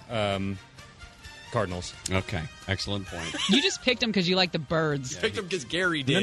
No. I have a strategy. Yeah. All right. Game four. The Saints have got to have a bad game at some point. Saints, Vikings. Blake, you go first. That was why I was waffling. It's because I'm like, at some point they're gonna mess up. But I don't think it's the Vikings, so I'm going with the Saints. Okay. Give me the Vikings. Shannon wants the Vikings. Nick? Vikings. Nick wants the Vikings. I'm taking the Saints as well because Drew Brees is having a day. He's 13 touchdowns, no picks. I know. Unbelievable. This week is the week. You can follow along and play with us as well. Make sure you go on Twitter. Use the hashtag GasFantasyForeplay. Get those picks in before the first kickoff on Sunday, or at least before the 10 o'clock game. How's that? Blake Bortles isn't afraid to make mistakes. We've talked about this. The Good Place, it's the TV show. This guy's not afraid to make bombs. That's the kid. The kid Jason in The Good Place, who's a huge Jacksonville fan and talks about Blake Bortles all the time. Yes, I love that. That's okay. I think when I was sold on The Good Place when he started making Blake Bortles references. The update on what's going on with this bomb arrest down in Florida, that and some more Swamp Watch stuff when we come back. Gary and Shannon will continue.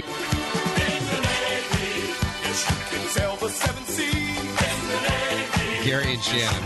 It's Friday. It is October 26th. It is a Peace, Love, and Harmony Friday. Peace and Love and Harmony. Peace and Love and Harmony. The president called for peace and love and harmony today at a news conference at the White House. Peace and love and harmony. And he was talking about how it is we need to make sure we have an acceptable political discourse in this country. Why don't we just jump into Swamp Watch, since this is when it happened. This is where it happened. Drain the swamp. We're going to drain the swamp of Washington. We're going to have fun doing it. We're all doing it together. Drain the swamp. Drain the swamp. Drain the swamp. Swamp launch.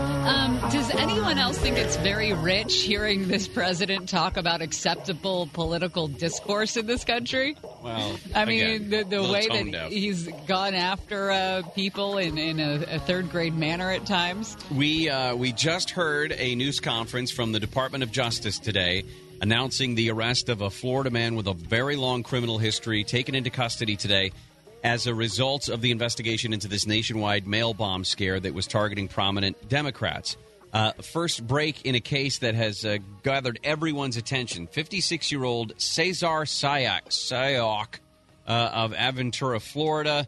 Court records show he was an amateur bodybuilder. He had social media accounts that, of course, were going after Democrats and praising Trump. He has a history of arrests for theft, illegal steroid possession, and, amazingly, making a bomb threat 16 years ago. You also mentioned he was working as a booker for male strippers and apparently was a roadie at one point for the Chippendales road show. You can't make this stuff up. A lot of America. FBI Director Christopher Wray saying in that press conference at the Justice Department that more than a dozen pipe bombs, that they were not hoax devices. These are not hoax devices. That's what I said, Christopher. Said, yeah. Now, they stopped short of calling them bombs. They did say that these contained materials that could react and cause a potential explosion, but really stopped short. And I think you hit the nail on the head when you said it's because they want everyone to take this seriously.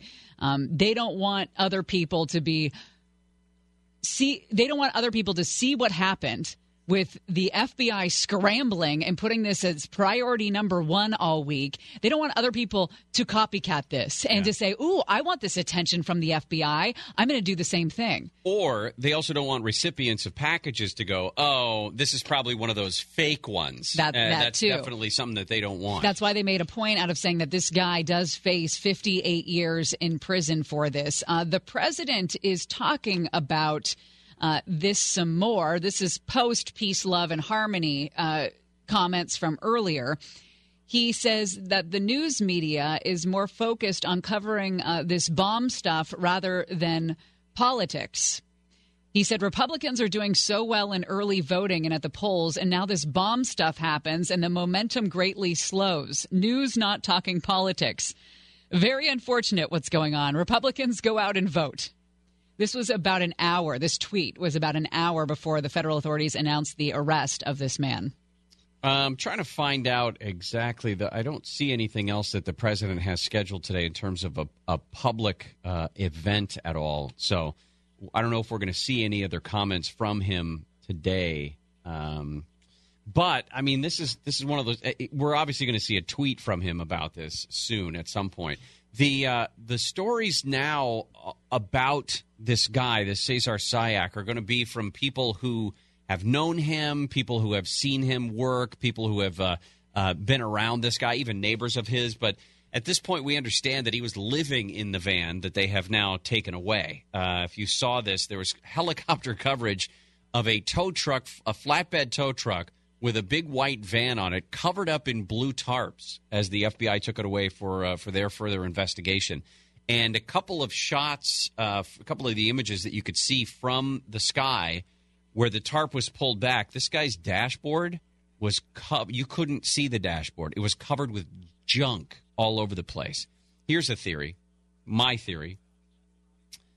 What if this was a Democratic plant? No. How could this van have been driving all around the streets of Florida with all those stickers and nobody said anything until now? No, that's not what I was going to say. Oh, all right. I was going to say, what if in fact he was living in there, if that was his van, was his residence, That's where he would have been making his packages, right? Yes. I mean, that's where he would have been making his bombs. Yeah. My comment was, why, you know, I can understand all the stickers, but why just on the windows? I mean, for the most part, there were a couple on parts of the body of the white van. Because if you're sleeping in a van, you want your windows blacked out. You want your privacy. If you're making, you know, pipe bombs or an equivalent thereof, yeah, you're going to want some privacy while you're doing it. Yeah, I'm with you. I think he was that van is his residence. I wonder what that smells like inside. The other thing is, we don't know this guy. One of the stickers that he had on the side was his it was Native Americans for Trump. In terms of politics, before all of this, the only real political issues that he would get into involved issues around Native Americans, and apparently claims to have some allegiance to the Seminole tribe. Whether he is part Seminole or not, we're not certain. And will definitely come up in the investigation. There was also, I guess, a LinkedIn profile that may have suggested that he had some Filipino blood. That area of Florida, Aventura, Florida, and Plantation, Florida, a lot of Cuban immigrants and Cuban ethnicity there. So there's, you know, it could be any number of things that go into this guy's background. So all of that stuff is still to come. At 1 o'clock. Aaron Katursky's been following all of this for these last several days, and Aaron Katursky's going to join us with some of the latest, especially about this guy and what we know about this guy. All right, more Swamp Watch when we return. Gary and Shannon, KFI AM 640.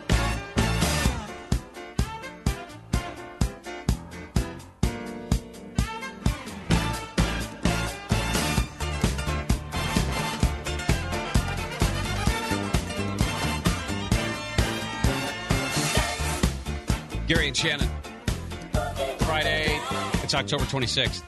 Peace, Love, Harmony Friday. Peace and love and harmony. We've been following this story of the arrest today in South Florida in connection with these suspicious packages that have been sent around the country.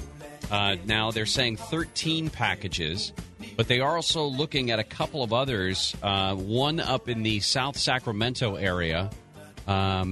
That there was a suspicious package addressed to Senator Kamala Harris that was intercepted at a mail sorting facility in the Sacramento area. They were called about 7:45, I guess it was this morning. One of the postal workers spotted the package that resembled all of the others that we've been seeing.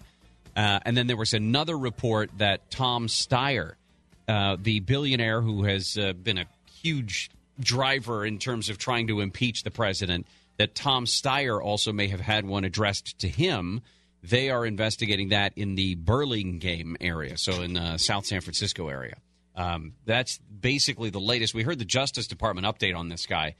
Nothing surprising necessarily out of this, except the head of the FBI, the director of the FBI, Christopher Wray, suggested that these were not hoax devices. These are not hoax devices. And again, we're trying to figure this out because from a non-professional's perspective, it doesn't look like these were very sophisticated at all. That doesn't mean that they couldn't have exploded. And it doesn't really matter. It's all about the intent, as Brian Suits pointed out. Yeah.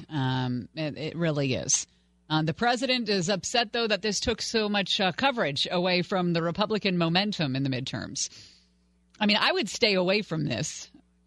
I don't mean to tell anybody what to do, but if somebody is my number one fan and they go after a bunch of people with bombs or phony bombs or whatever the hell it is that I've gone after it publicly for a long time, I'm going to maybe temper my comments on the whole situation. Maybe I don't tweet anything about all of this quote-unquote bomb stuff. Yeah, I'm curious if there is going to be any sort of a comment along those lines. Obviously, the president doesn't want this guy bombing anybody, right? I mean, it's clear.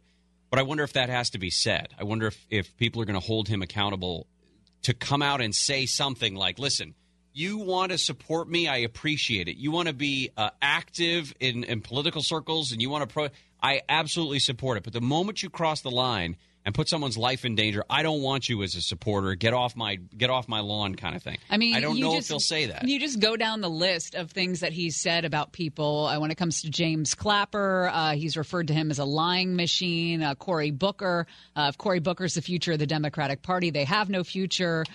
Joe Biden saying Biden was weak both mentally and physically. He would go down hard and fast in a fight.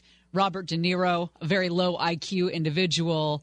I just go down the whole list. Debbie Wasserman Schultz, neurotic. I don't take issue with that at all.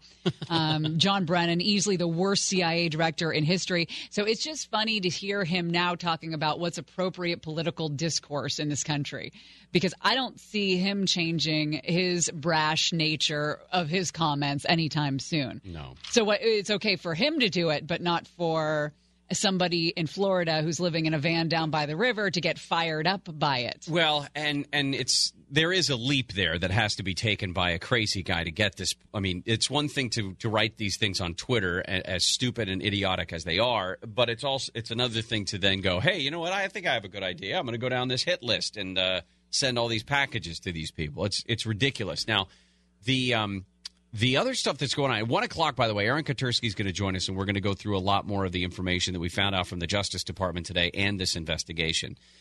There's other stuff going on in D.C., and we mentioned this a little bit yesterday. The Pentagon is going to send hundreds of additional troops to the border in response to the president's vow to use the military to block a caravan of immigrants that are at least making their way to the United States, whether or not they'll actually make it here. And how many of them will? I think the numbers have shrunk a little bit as they've made their way through Mexico. Pentagon officials still have to figure out where these troops are going to be coming from, where they will be going along the border specifically, and what exactly they'll be doing. The image of that I think a lot of people want to portray here is men and women in uniform with M16s standing along the border, pointing it at a group of immigrants coming into the United States, which is not what's going to happen. For the most part, when the Pentagon orders National Guard troops to the border, they're in a support role. They're mechanics, and they're communications specialists, and they're pilots and things like that can help out, but aren't necessarily the frontline people that are on the border specifically defending, making sure that people are coming in legally. Nevertheless, these pictures will be used when it comes to both sides heading up into the midterms. So I heard this today. Martha McCallum on Fox was interviewing Kirstjen Nielsen, the director of Homeland Security, and asked her, are they going to shoot people? No, that didn't happen.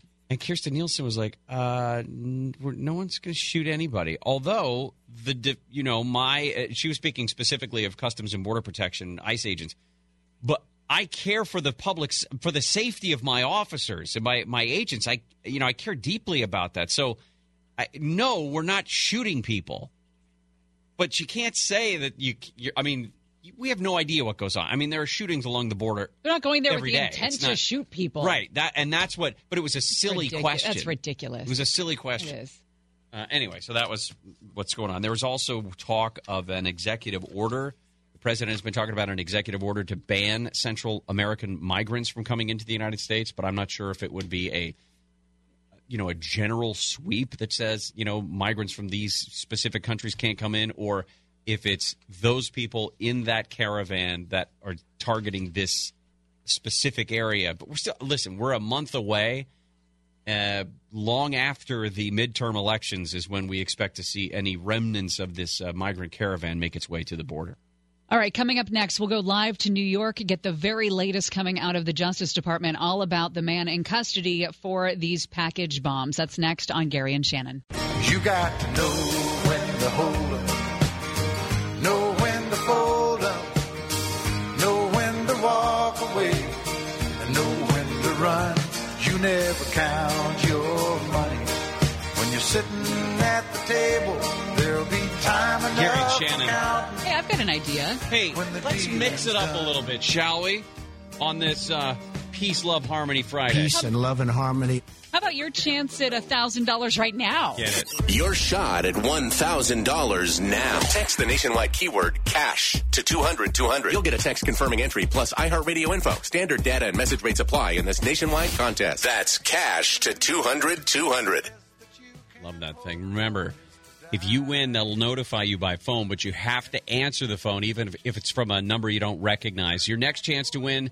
next hour during the John and Ken show between, say, 2:05 and 2:20. In fact, a chance to win $1,000 comes up once an hour, Monday through Friday, from 5 in the morning with Jonesy and Wake Up Call all the way through the first hour of the Conway Show, and at times over the weekend as well. So if you didn't win during the week, you can win something over the weekend, which would make the weekend go that much better. Mm.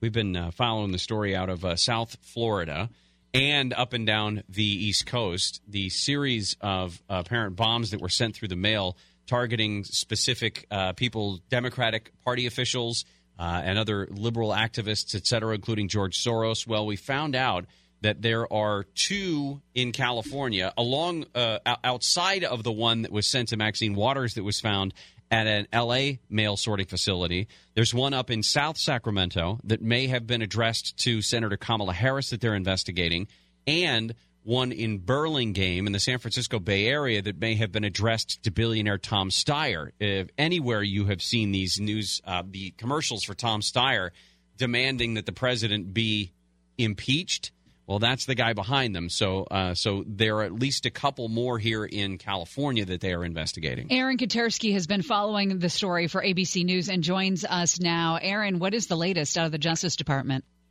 It is that 56-year-old Cesar Sayoc is now charged with 5 federal counts that connect him to the, at least a dozen of the improvised explosive devices, as the court records call them, that were found in a number of locations around the country. Since the criminal complaint was drawn up, we know that there had been an additional device found in California at the address to Tom Steyer, the billionaire Democrat tied to Democratic causes. And the authorities braced us for the fact that they expect more bombs to be out there. They don't know how many. In fact, we're told that when Sayoc was arrested, he gave no information to authorities on how many more packages might be out there. That was one of the things that the director of the FBI warned. I think it was the director who said, we don't know how many more might be out there. There may still be some in the system, and to stay vigilant.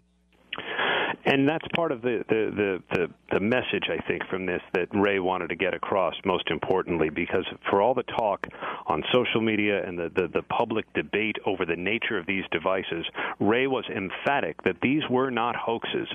He noted that they had the ability, perhaps, to explode if the right combination of factors was there. Why they didn't go off, he said, is a matter of investigation, and it's to be determined whether they were intentionally designed not to go off, or whether Sayoc was just bad at building bombs. Aaron, what do we know about Sayoc? Looks like a bit of a colorful past and a criminal background. He has an extensive criminal record with at least 8 arrests in Florida. He looks, from examining social media and court documents, he was an amateur bodybuilder. He was a road manager for a traveling mail review show. And he has a rather extensive Twitter account that takes aim at prominent liberal figures, including some who were the intended recipients of the packages that he is now accused of sending. In addition, he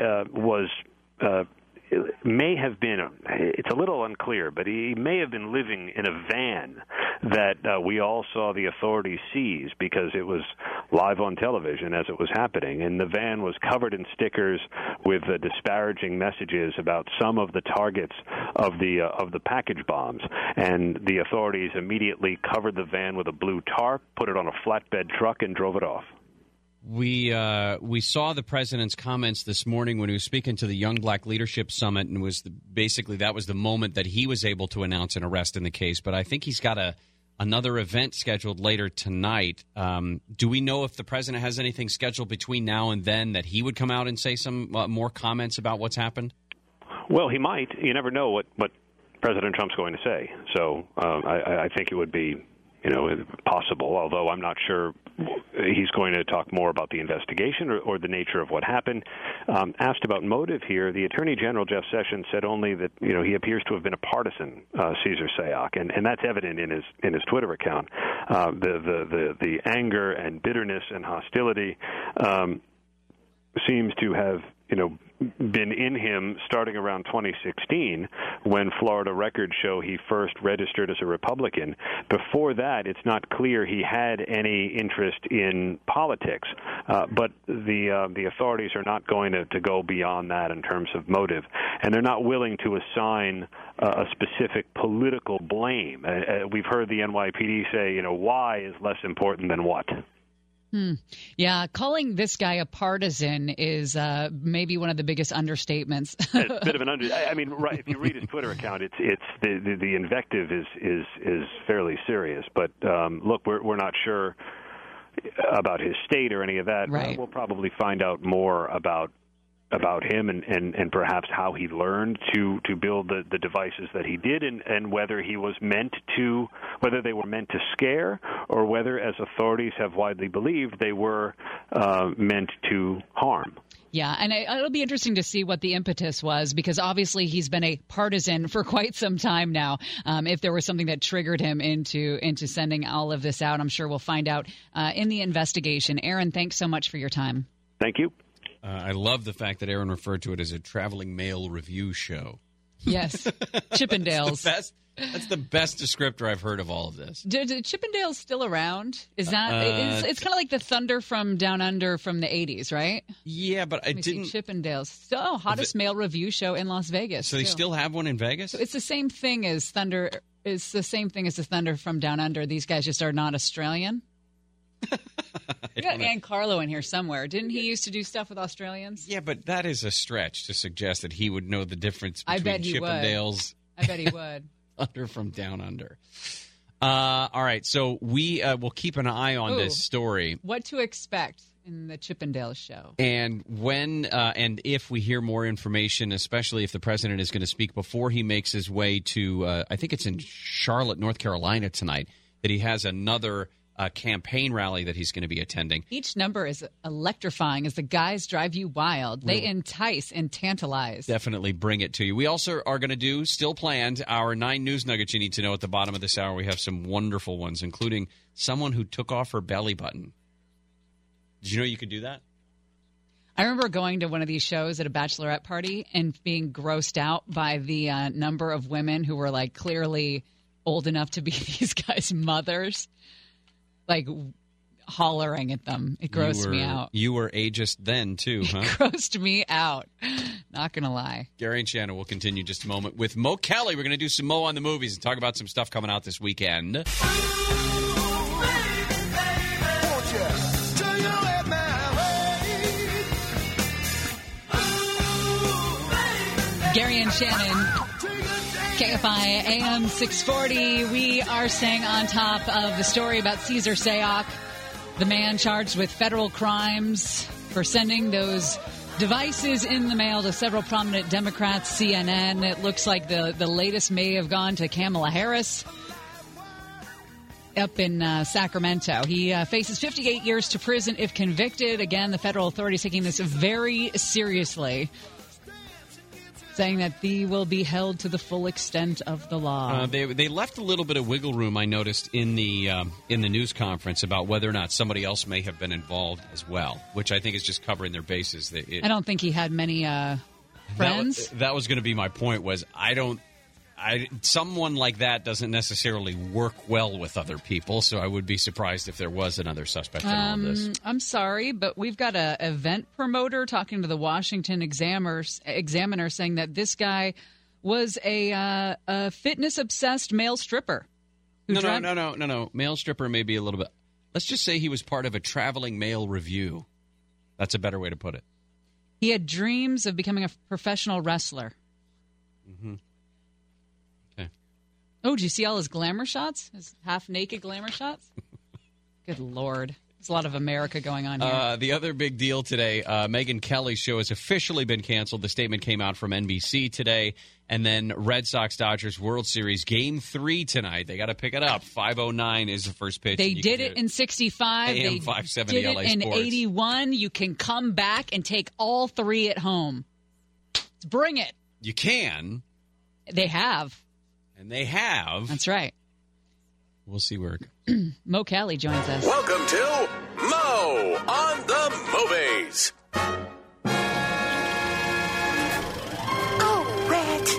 be ridiculous, darling. It's Mo on the Movies. Kiss me. Not a chance. Well, Mo, my dear. Point of order. Yes. In 1981, if I'm not mistaken, the Dodgers were down 2-0. But when they came back, it wasn't a 2-3-2 series. It was a 2-2-1-1-1 series. I think that is the way they did it. You're right. I think you're right. So they couldn't have taken three at home. You're right. Two it was home. Two, not consecutively. Three. Yeah. You're right. But, yes, they were down 2-0 and won. Thank series. You. For, point of order. Thank you for that. Yes. But in 65, they were gone for 2 games. They lost in both Minnesota, and then they came back and won 3 straight at Dodger Stadium. But I can bring up 1978, in which the Dodgers were up 2-0 to the New York Yankees and then lost the next 4. So it can go either way. Are you going to be a Debbie Downer here on the program? No, I just want to rub it in how bad like, your San Francisco 49ers are, how everyone's picking against them. I'm actually going to go with the Arizona Cardinals. You're going to go after a team that was hobbled by injuries? Oh, you don't have any sympathy for the Rams. With their franchise quarterback going down? Oh, the undefeated Rams.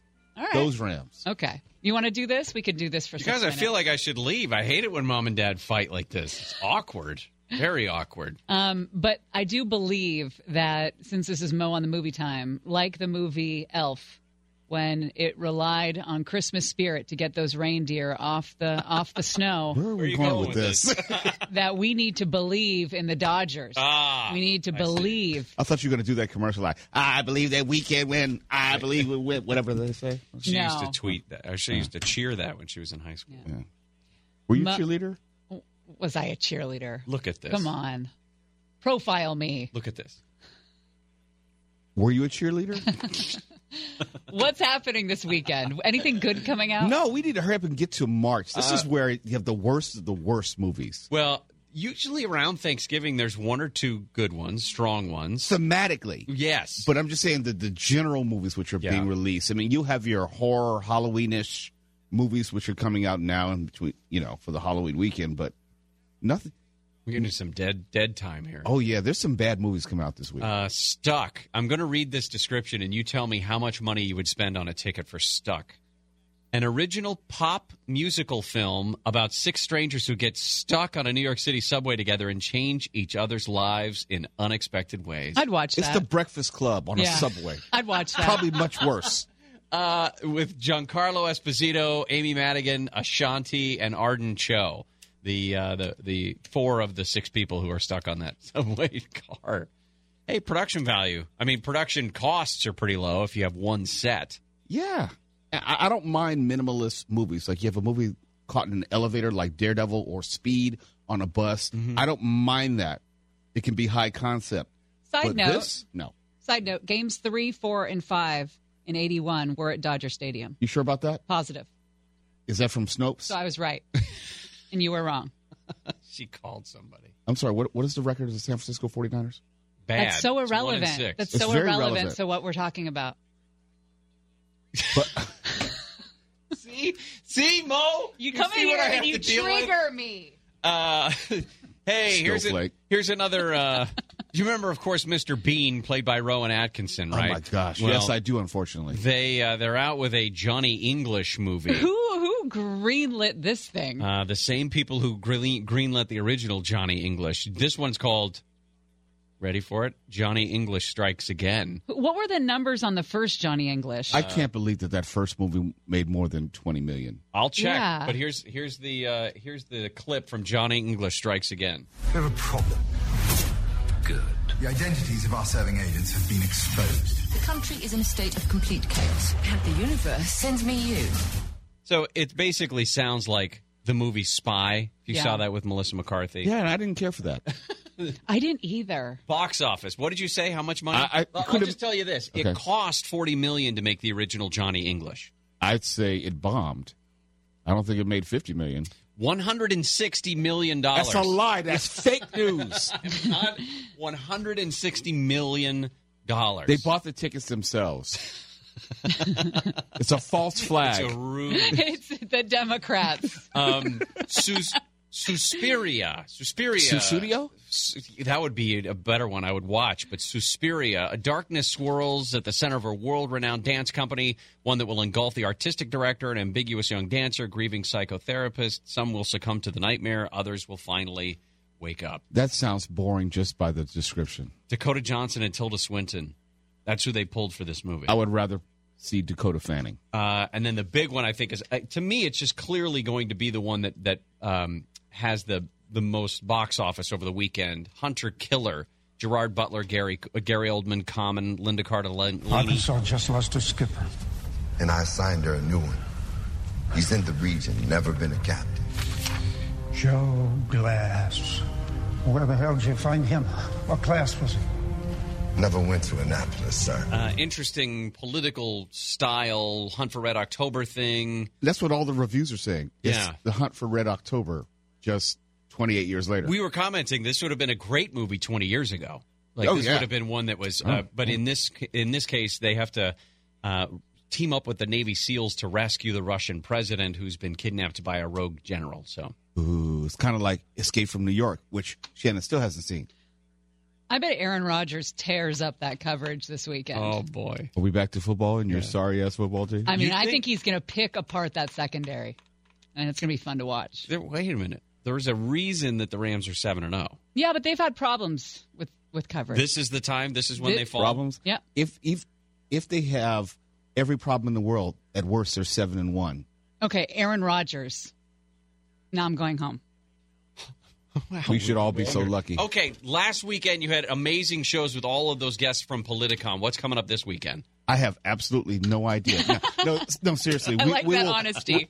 No, I say no idea. We're trying to effort a specific FBI guest to talk about the latest status in this investigation because it's still not over. Right. Just because they arrested someone doesn't mean that it's over or it's only one person. So Christopher Wray coming up on the Mo Kelly Show. Director of the FBI. That's it's quite possible that after that he'll be joined by Rod Rosenstein.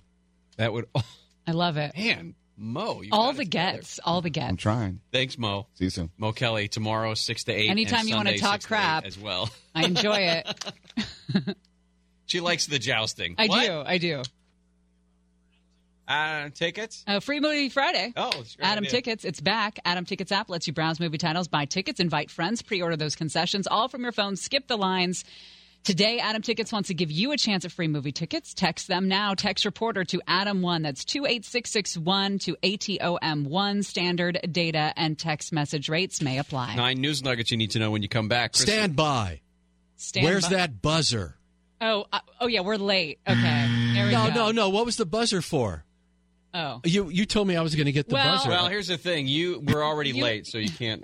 Well, what's the buzzer for? The buzzer never was when you screwed up. We were going to buzz you from in here, and then we're going to call you on the phone and say, Chris, that last newscast, you might want to change some of the. You've done a great job today, though. Yeah. Oh, thanks. Yeah, you're really. Hey, you guys have done okay too. You're doing really good today, Chris. Thanks. It's my medication. On this Peace, Love, and Harmony Friday. Peace and Love and Harmony. Can we not gloss over that? It's okay. I'm taking Shannon's opioids. Good Lord. Oh, freak out. You freak. Say she freak out. Oh, freak out. Chris is dancing. Are you sure you're on your medication? Asking for a friend.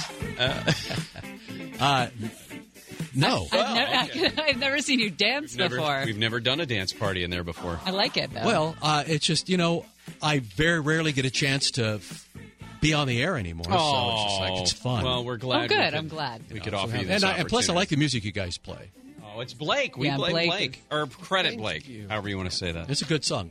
It is Friday, and in fact, it is a Peace, Love, and Harmony Friday. Peace and Love and Harmony. So we're going to go back and turn the clock back just a bit, just a few years, as a matter of fact, and blow the dust off these 9 news nuggets you need to know. But we start with our honorable mention. Honorable mention. Not supposed to mention. I was going to mention it when the time was right. It's network policy not to mention it.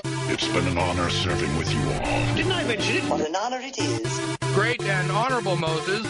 So today we're holding auditions to become the newest member of Honorable Mention. Don't you hate it when your gyroscope fails? Chris's gyroscope was working overtime a second ago. Yeah, it was. Yeah.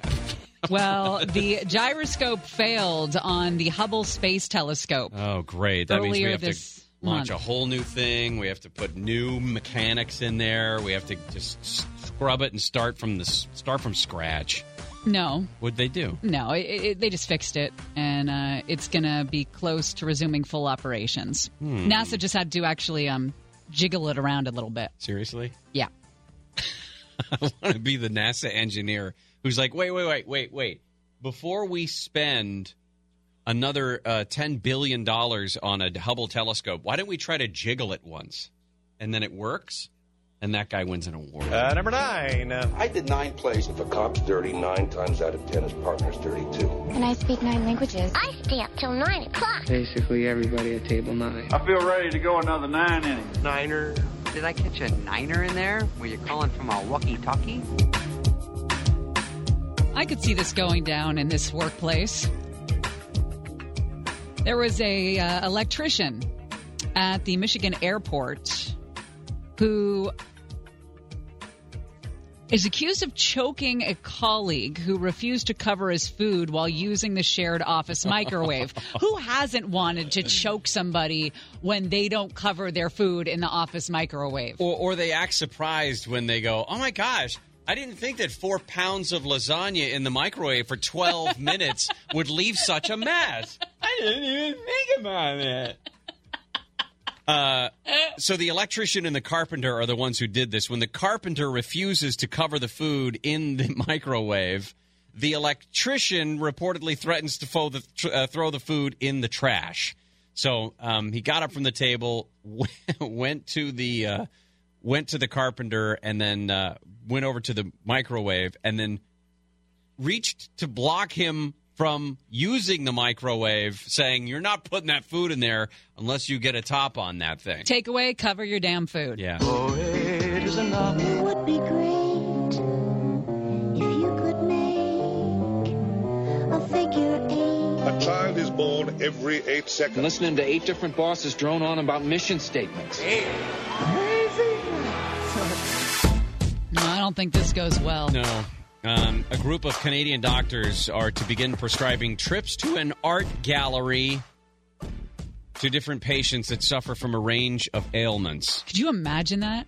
Physical and mental health issues. They're suggesting that we take in the benefits of art on health. I get art and the whole culture thing. Right. You're even more museum-y than I've ever been. I am not a fan of the museums, and I understand it. I don't appreciate it. I don't understand half of the stuff that's in that is it the Getty Museum, the new one? Yeah. I mean, I walk around. No, not that one.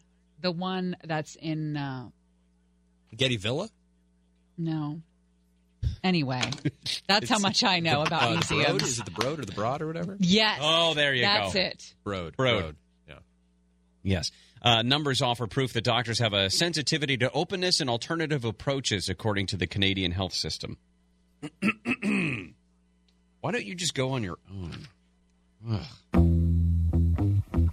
The seventh son of the seventh son. One was 7 days. With the government, Sector 7. By 7. 7 a.m. 7 years of college down the drain. 7 days. Well. It looks like Me Too has sucked all of the fun out of the sex scenes in Hollywood. Have they? Is that what's happened? Okay.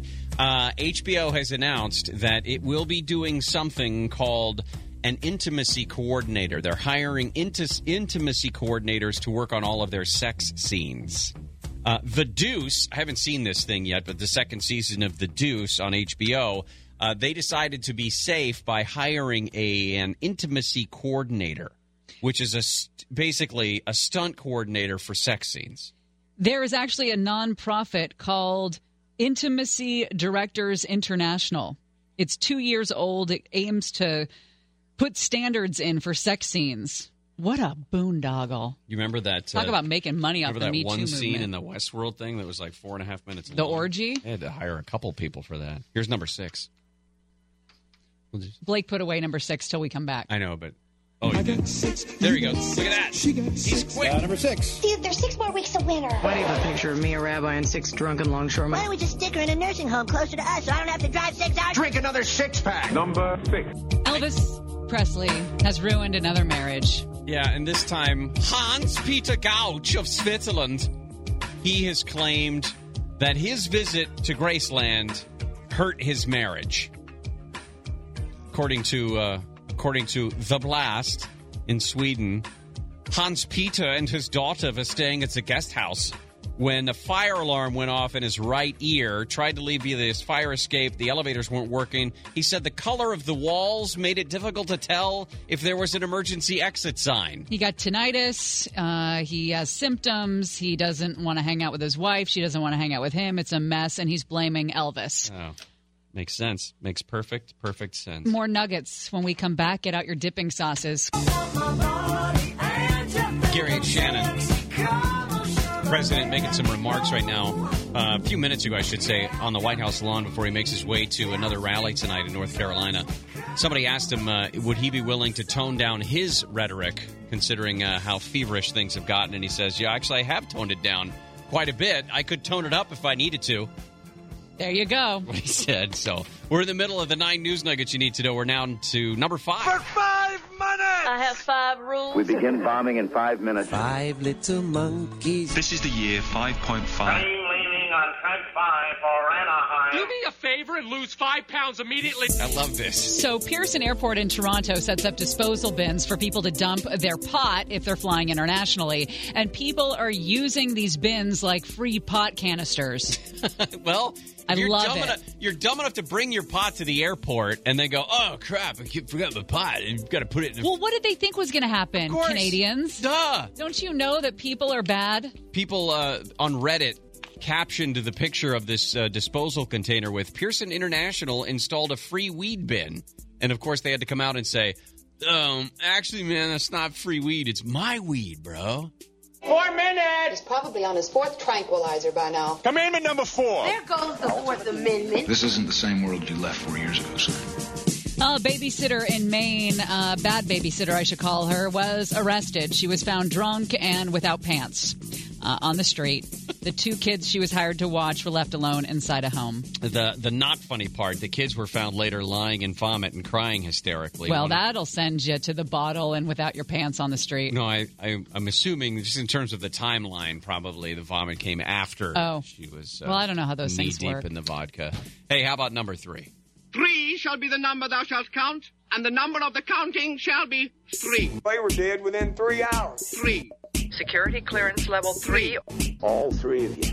3. I got all 3 of you guys for the rest of your natural born lives. After about 3 days, they both start to stink. 3. Feels so deep into 2012 in here. Police in South Carolina. Speaking of 3. Say a naked woman tried to bite off a man's genitals. The officers... When the officers showed up, she charged at them on all fours. Yes. They eventually shocked her with a stun gun. A guy called for help, saying she tried to bite his penis during sex with him and another man on Monday night. Guys, it's hard being a woman. Stay away from the threesomes. What's going on, you two? Pick out 2 fingers. 1, 2. No, there are 2 people in this house. There's 2 sons and no women. 2 ringy-dingies. Well, the Navy has apologized because of another phallic-shaped flight path. Another day, another phallic-shaped flight path, I tell ya. 3rd Marine Aircraft Wing was identified as after the penis-shaped flight path of a T-34. No, this was not me. First of all, the Air Force would never do this. Pilots were recorded flying in a path that...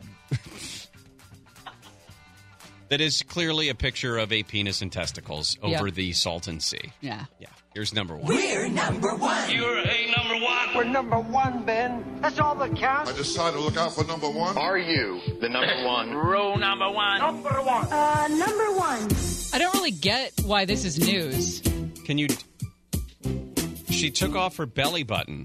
Oh, her belly button. I was reading it as her belly button ring. No, this 23-year-old woman from Mexico removed her belly button and gave it to an ex-boyfriend as a present. Why are all of these crazy people stories about women? Seriously? Did you see the picture? She took her belly button off. I know. Well, that's thoughtful. John, you ever have a woman give you her belly button? Other body parts, but not the belly button. Interesting. I got a lot of fingers. Oh, gosh. I don't even know what. I'm not looking at you in the eye anymore, that's for sure. Man. What's going on? We've got a spokeshole for the no on Prop 6. There exists such a thing. Yeah, there is this blessed soul that has been offered up to be. They do not want to repeal the gas tax, this woman, and she's coming on. Does she know who you are? I don't think so. Oh, boy. She will. What time is this? Late next hour. Oh, I can't wait. Yeah. I'll tune in for that. It's something to live for. I'd love to watch a lamb go to sacrifice. Oh, that's fantastic. All right, John and Ken up next. We'll see you tomorrow. Stay dry, everybody.